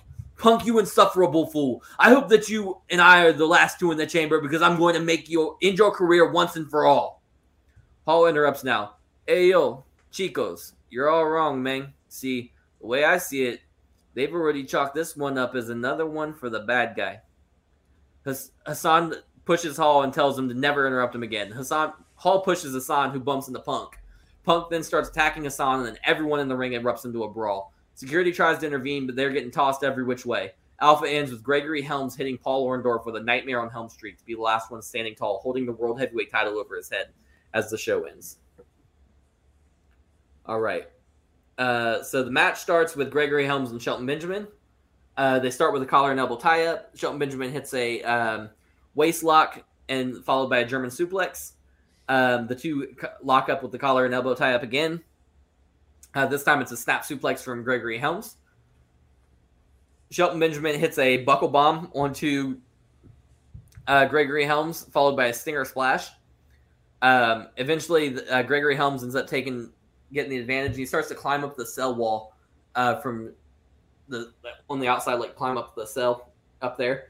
Shelton Benjamin runs from the ring, jumps to the top rope, and springboards onto the cell wall, grabs Gregory Helms by the waist, and does a German suplex off of the cell wall. Uh, CM Punk enters the match. Uh, CM Punk hits Shelton Benjamin with a welcome to Chicago, uh, followed by a GTS. Um, he then hits a punk handle pile driver uh, to Gregory Helms, followed by a springboard corkscrew crossbody. And then finally, he hits a uh, Frankensteiner off the top of the pod uh, to Gregory Helms. Um, later on in the match, uh, Gregory Helms climbs across the top of the cell, kind of like how they did in cruiser or in the X Division matches back in the day. He climbs across the, the top of the cell and then he swings himself up so his feet are on like he's like with all four on the on the top center of the cell, and he does a somersault uh, senton off the ceiling of the chamber onto Shelton Benjamin. Uh, CM Punk hits Shelton Benjamin with a Pepsi twist. Uh, Scott Hall enters the match. He uh, gets a wrist lock followed by multiple shoulder blocks to CM Punk. Three punches followed by a discus elbow smash to CM Punk. Uh, Scott Hall sends hits a fallaway slam um, onto CM Punk, followed by an or- Irish whip into the corner and a lariat into the corner right after that, which sends Punk uh, to the outside. Um, Scott Hall goes to the outside. And he hits hits CM Punk with a razor's edge into the pod uh, that CM Punk was originally in. So he breaks through the pod with the razor's edge. He uh, drags uh, Punk out and pins Punk for the first elimination. Um, belly to belly suplex from Shelton Benjamin to Scott Hall. A nightmare on Helm Street from Gregory Helms to Shelton Benjamin, followed by great, the best kept finish from Gregory Helms to Scott Hall. Uh, super kick from Shelton Benjamin to Gregory Helms. A spine buster from Scott Hall to Shelton Benjamin. Choke slam from uh, Scott Hall to Gregory Helms. And then a low blow to Scott Hall from CM Punk, followed by a GTS. Paul Orndorff then enters the match and immediately pins Scott Hall. A so both Scott Hall and CM Punk are now eliminated. Just so you know. Um, there's a Gregory Helms hits a front drop kick off the pod to Shelton Benjamin. Um, Paul Orndorff hits a jumping pile driver off of the pod into the ring from onto Gregory Helms. Um, hold on, I messed something up there. No, I didn't. It's fine. Um, Muhammad Hassan enters the match. Uh, full Nelson leg sweep facebuster uh, from Muhammad Hassan to Paul Orndorff, followed by the tower drop uh, for the pin and the win.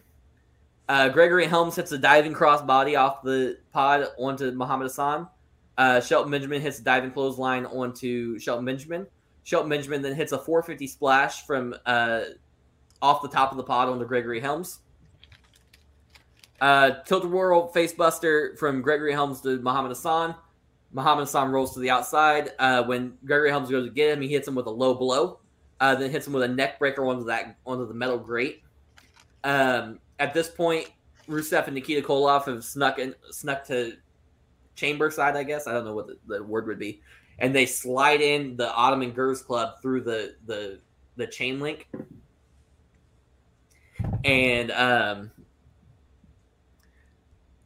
sorry, I lost my place on my list. Oh, so Ottoman Girls Club strikes from Muhammad Hassan to Gregory Helms, followed by a full Nelson leg sweep facebuster from uh, Muhammad Hassan to Gregory Helms on the outside grate, and then he hits the uh, tower drop on the outside as well. Uh, Muhammad Hassan pins Gregory Helms. Immediately after this, he gets hit with a springboard somersault neckbreaker from Shelton Benjamin. Shelton Benjamin hits the hostile takeover, uh, followed by an angle slam. Um, he puts uh, Muhammad Hassan into the corner and he goes for a stinger splash, but uh, Muhammad Hassan catches him like high up in the air and he tosses him up for a uh, snake eyes on the top of the pod. Um, Muhammad Hassan grabs the Ottoman Girls Club and starts hitting it, hitting uh, Shelton Benjamin again and again. Uh, he goes for a camel clutch, but um, Shelton Benjamin's able to like pick a leg and get and break free of it, and he locks in an ankle lock at this point. He transitions the ankle lock into a Brock lock. Uh, while he's in the Brock lock, uh, Muhammad Hassan low blows Shelton Benjamin. Um, later on in the match, Muhammad Hassan hits a frog splash to Shelton Benjamin off of the pod. Um, he goes for a pin, but Shelton Benjamin kicks out. Muhammad Hassan puts uh, stands on the top turnbuckle and puts uh, Shelton Benjamin's feet on top of the pod, so it's like a like a rope hung DDT, but it was a pod hung DDT. Uh, he hits a full Nelson leg sweep facebuster, and a uh, he goes to do a put he puts Shelton Benjamin on top of the pod. He's standing on top of the pod and goes to hit a um, tower drop off the top of the pod, but Shelton Benjamin reverses it into a hurricanrana off the pod. Uh, T-bone suplex, a pinfall attempt, but uh, Muhammad Hassan kicks out. They both uh, fight all the way up until they're back on top of the pod, and then Shelton Benjamin hits the F5 off the top of the pod for the win. Shelton Benjamin is the new world heavyweight champion.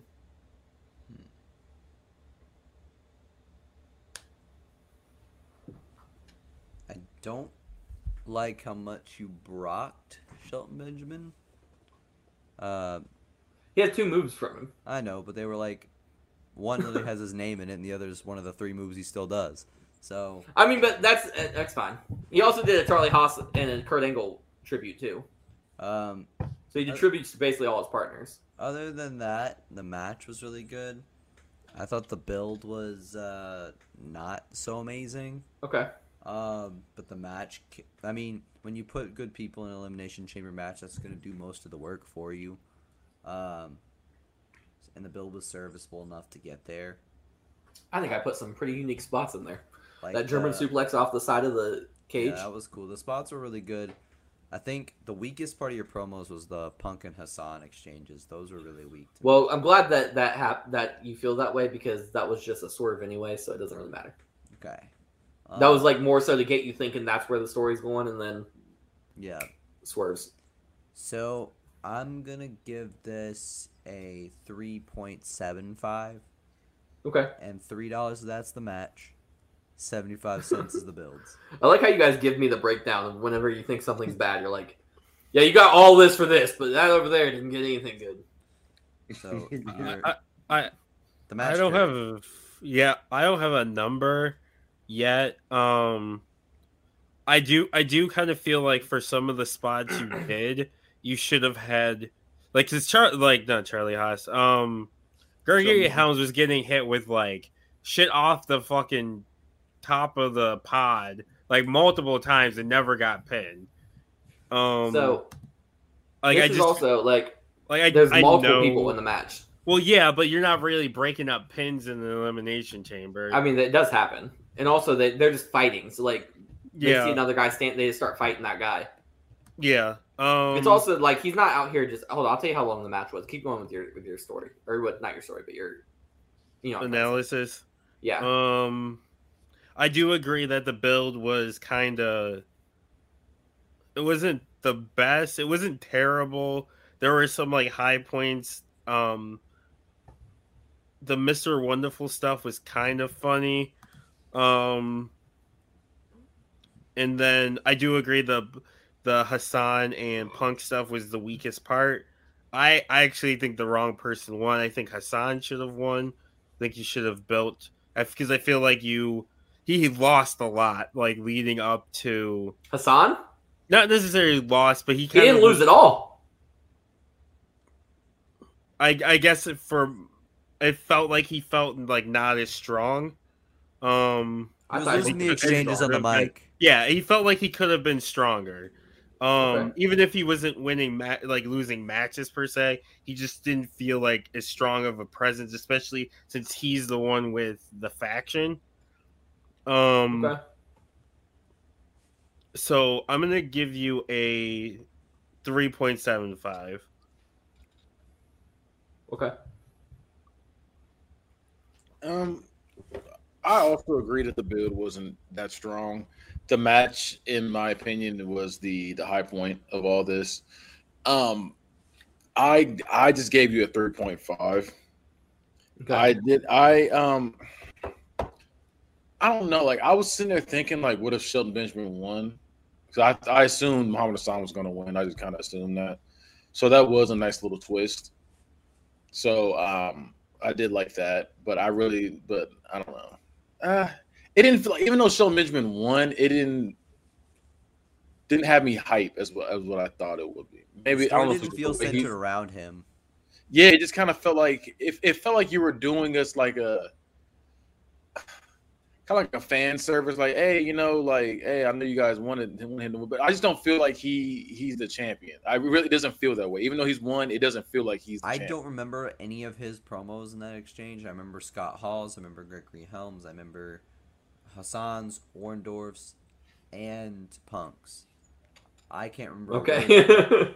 like, and this is just random, but like in the promo exchanges, I feel like he had the least presence by a lot. okay. Yeah. That's fair. Yeah, maybe if he was like, okay, like, okay, this is the underdog. If we if we kind of felt like he was the underdog, it'd be some. It would feel that you know what I'm saying. Then it would be like that. Yeah. kind of feels. It feels random. It doesn't feel like. Oh Yeah, I- I Yeah. will say that this isn't like an excuse. This is more so just like an explanation for what, what I was thinking. When I first came into this, I wasn't planning to just do the spots. So I kind of like mapped out my whole match and the the the rally behind Shelton Benjamin was supposed to be throughout the match. But since I was just doing spots, I didn't convey that story the way I would I would normally. So I got to figure out how to do that with just spots. Because otherwise, you guys, I would have been fo- way focused on Shelton Benjamin being like the he's rallying for the win all throughout the match, and you kind of root for him throughout the he he builds throughout the match more so than throughout the story because we, we all know that Shelton Benjamin's speaking is not his his strongest suit. You know what I mean? Like But I would say you gave him a manager, but you gave him a manager who doesn't really talk either. it's not the character I want for him, but I get what you're saying. Like if you were, I understand it's not the character you want for him, but if you're gonna, he he did come off the weakest out of anybody on of all the promos. He does come off Mhm. like the the weakest and it just wasn't memorable. Also, Like, wasn't like the, also like the fact that like gang the way Gangrel lost the title. Like I get what you're doing there. Like eh, injuries happen, even though they hate but they copy Shayna Baszler. Um, you did it. No, no, no. You did it to get out of getting bad reviews. No, I, you did. You did it. You got you a bad review. No, I didn't. I, I told you guys before we started this that I was having that happen, and then we added an extra pay per view. So I was like, oh, I guess I'm presenting Gangrel as heavyweight champion because this didn't this pay per view was supposed to be my my actual start. You, then you This is should've where I done that. originally planned on, on Um, starting. They hate, but they copy. Um, Just like the crucifix. Have you you haven't yeah. graded me yet, have you? who me? Yeah, did you grade me? No, I did. I gave you. yeah, A, yeah, yeah, yeah. Everybody graded you. Um, I gave you three point five. They gave you three point You ran Punk AJ in the qualifiers. I see a lot of CBW inspiration in this. It wasn't a qualifier; it was just a match. Well, you still ran it. Hey, but they copy. you copied Ring of Honor then. That's crazy. You copied me. That's worse. what? I copied Ring of Honor. I didn't even remember that you did that. oh, also like kind of the backtrack to the tag match. Um, one thing Which- I oh, wrote. yeah. One thing I wrote down was I didn't like that you had them lose the week before as a tag team before they won the tag titles. Oh, I, I, I mean, it happens all the time in wrestling. I didn't like it. Somebody got to win and somebody got to lose. So You just don't have them have a match. You said that No, very that's not- like. he did. He's a, No. No. uh, I hate this. Why? Because I do. Mike rates like a Chad. Damone, I'm realizing more and more that like I have a lot of examples of this in my head that Damone doesn't like wrestling. Like I like do wrestling, like wrestling. like wrestling logic. He gets mad at that every time. Things that happen every single week in wrestling, he gets he's just like, no, I refuse to accept this. no, that's not true. Um, John, finish us up. All right. Well, that's been book it for this week. We're gonna move in a circle with our three general managers, um, where they will give you uh, their links their social media where you can follow them. Starting with Primetime Travis T right above me. They're called plugs, John. Plug my ass and shut the fuck up. Oh, Organic wow. love- Heyo. hey, I had that popsicle earlier. Huh. Um, um, follow me on all social media at I am Travvy T. That's at I A M T R A V V Y T on Twitter, TikTok, Instagram, and OnlyFans. Uh, check me out. You have to actually make an OnlyFans now. You know that, right? Why do you sound excited for that? He did. Somebody's Uh, gonna- uh, uh. Wait, wait, wait, wait. he wants a free sub. Switch me. What the fuck are y'all doing? I'm waiting for who he's gonna pick to go next. The Kenny. bad guy. Okay. Well, um, I'm sorry, I was over here mathing. Um, if you want to see more of me, um, go to Bad Guy Spoken on social medias. Um, sorry, Chico just swiped his tail on my foot just now. It was random. Um, yeah, Chico's the bad dog that, that barks. Bad dog that barked. It's my boy right there. But yeah, um, I'm on, on all social medias at Bad Guy Spoken on all social medias, and um, check my podcast on YouTube's. Uh, also, Bad Guy Spoken podcast. Um, you can check out Unbiased, the football podcast there as well. You can find um, uh, the Jukebox, which is the album review show. We have Bad Guy versus our uh, our tournament uh, video game show, and um, check out the food shows on there, as well. Local Food Friday, local um, Food Truck Friday. Sometimes we try, we don't, ha- so you don't have to. Everything's on there, so go check that out. And then D Money to wrap us up. What you got for us? Uh, I be tweeting and I be TikToking, so follow me on both at DaMoney T one three. So it's D A M O N E Y T the number one the number three. Make sure you check out all the shows on the T13 Media Network by going to t13media.com. That's T the number one three spelled out, um, and then media.com. Um, yeah, check us out there. Don't forget to buy go buy some merch. Buy we got pajamas, we got shirts, we got mugs, we got pretty much anything you want. Um also make sure you rate and review us, but remember the the rule, the golden rule. If it's not a five, you can fuck off. Don't tell us about it. If it's not a, we only That's, all, accept that's my that's my goal now from Book It Versus. It's not a five. Fuck off. Well, that, No, that's not gonna happen. that's- that's We're a fucking risky- off a lot. That's a risky proposition, right? That's a Uh, risky. I've been fucking off the whole show, apparently. Wait, that's gimmick infringement. My, that's my thing. I've been going for fives and point fives. Try trying to steal my thunder. But yeah, Um, rate and review us on all the you know the podcast Yes. thingy majiggies.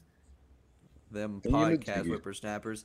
Um, and they always tell me to plug my stuff, which is just my Twitter account where I shit post at Lil X Fudge if you want to suffer through that. But I'm not gonna say I strongly recommend. Suffer. it. Um, so, um, with that said, if you want to follow my shit posting, enjoy. But this has been Book It, and we'll see you next week. Bye.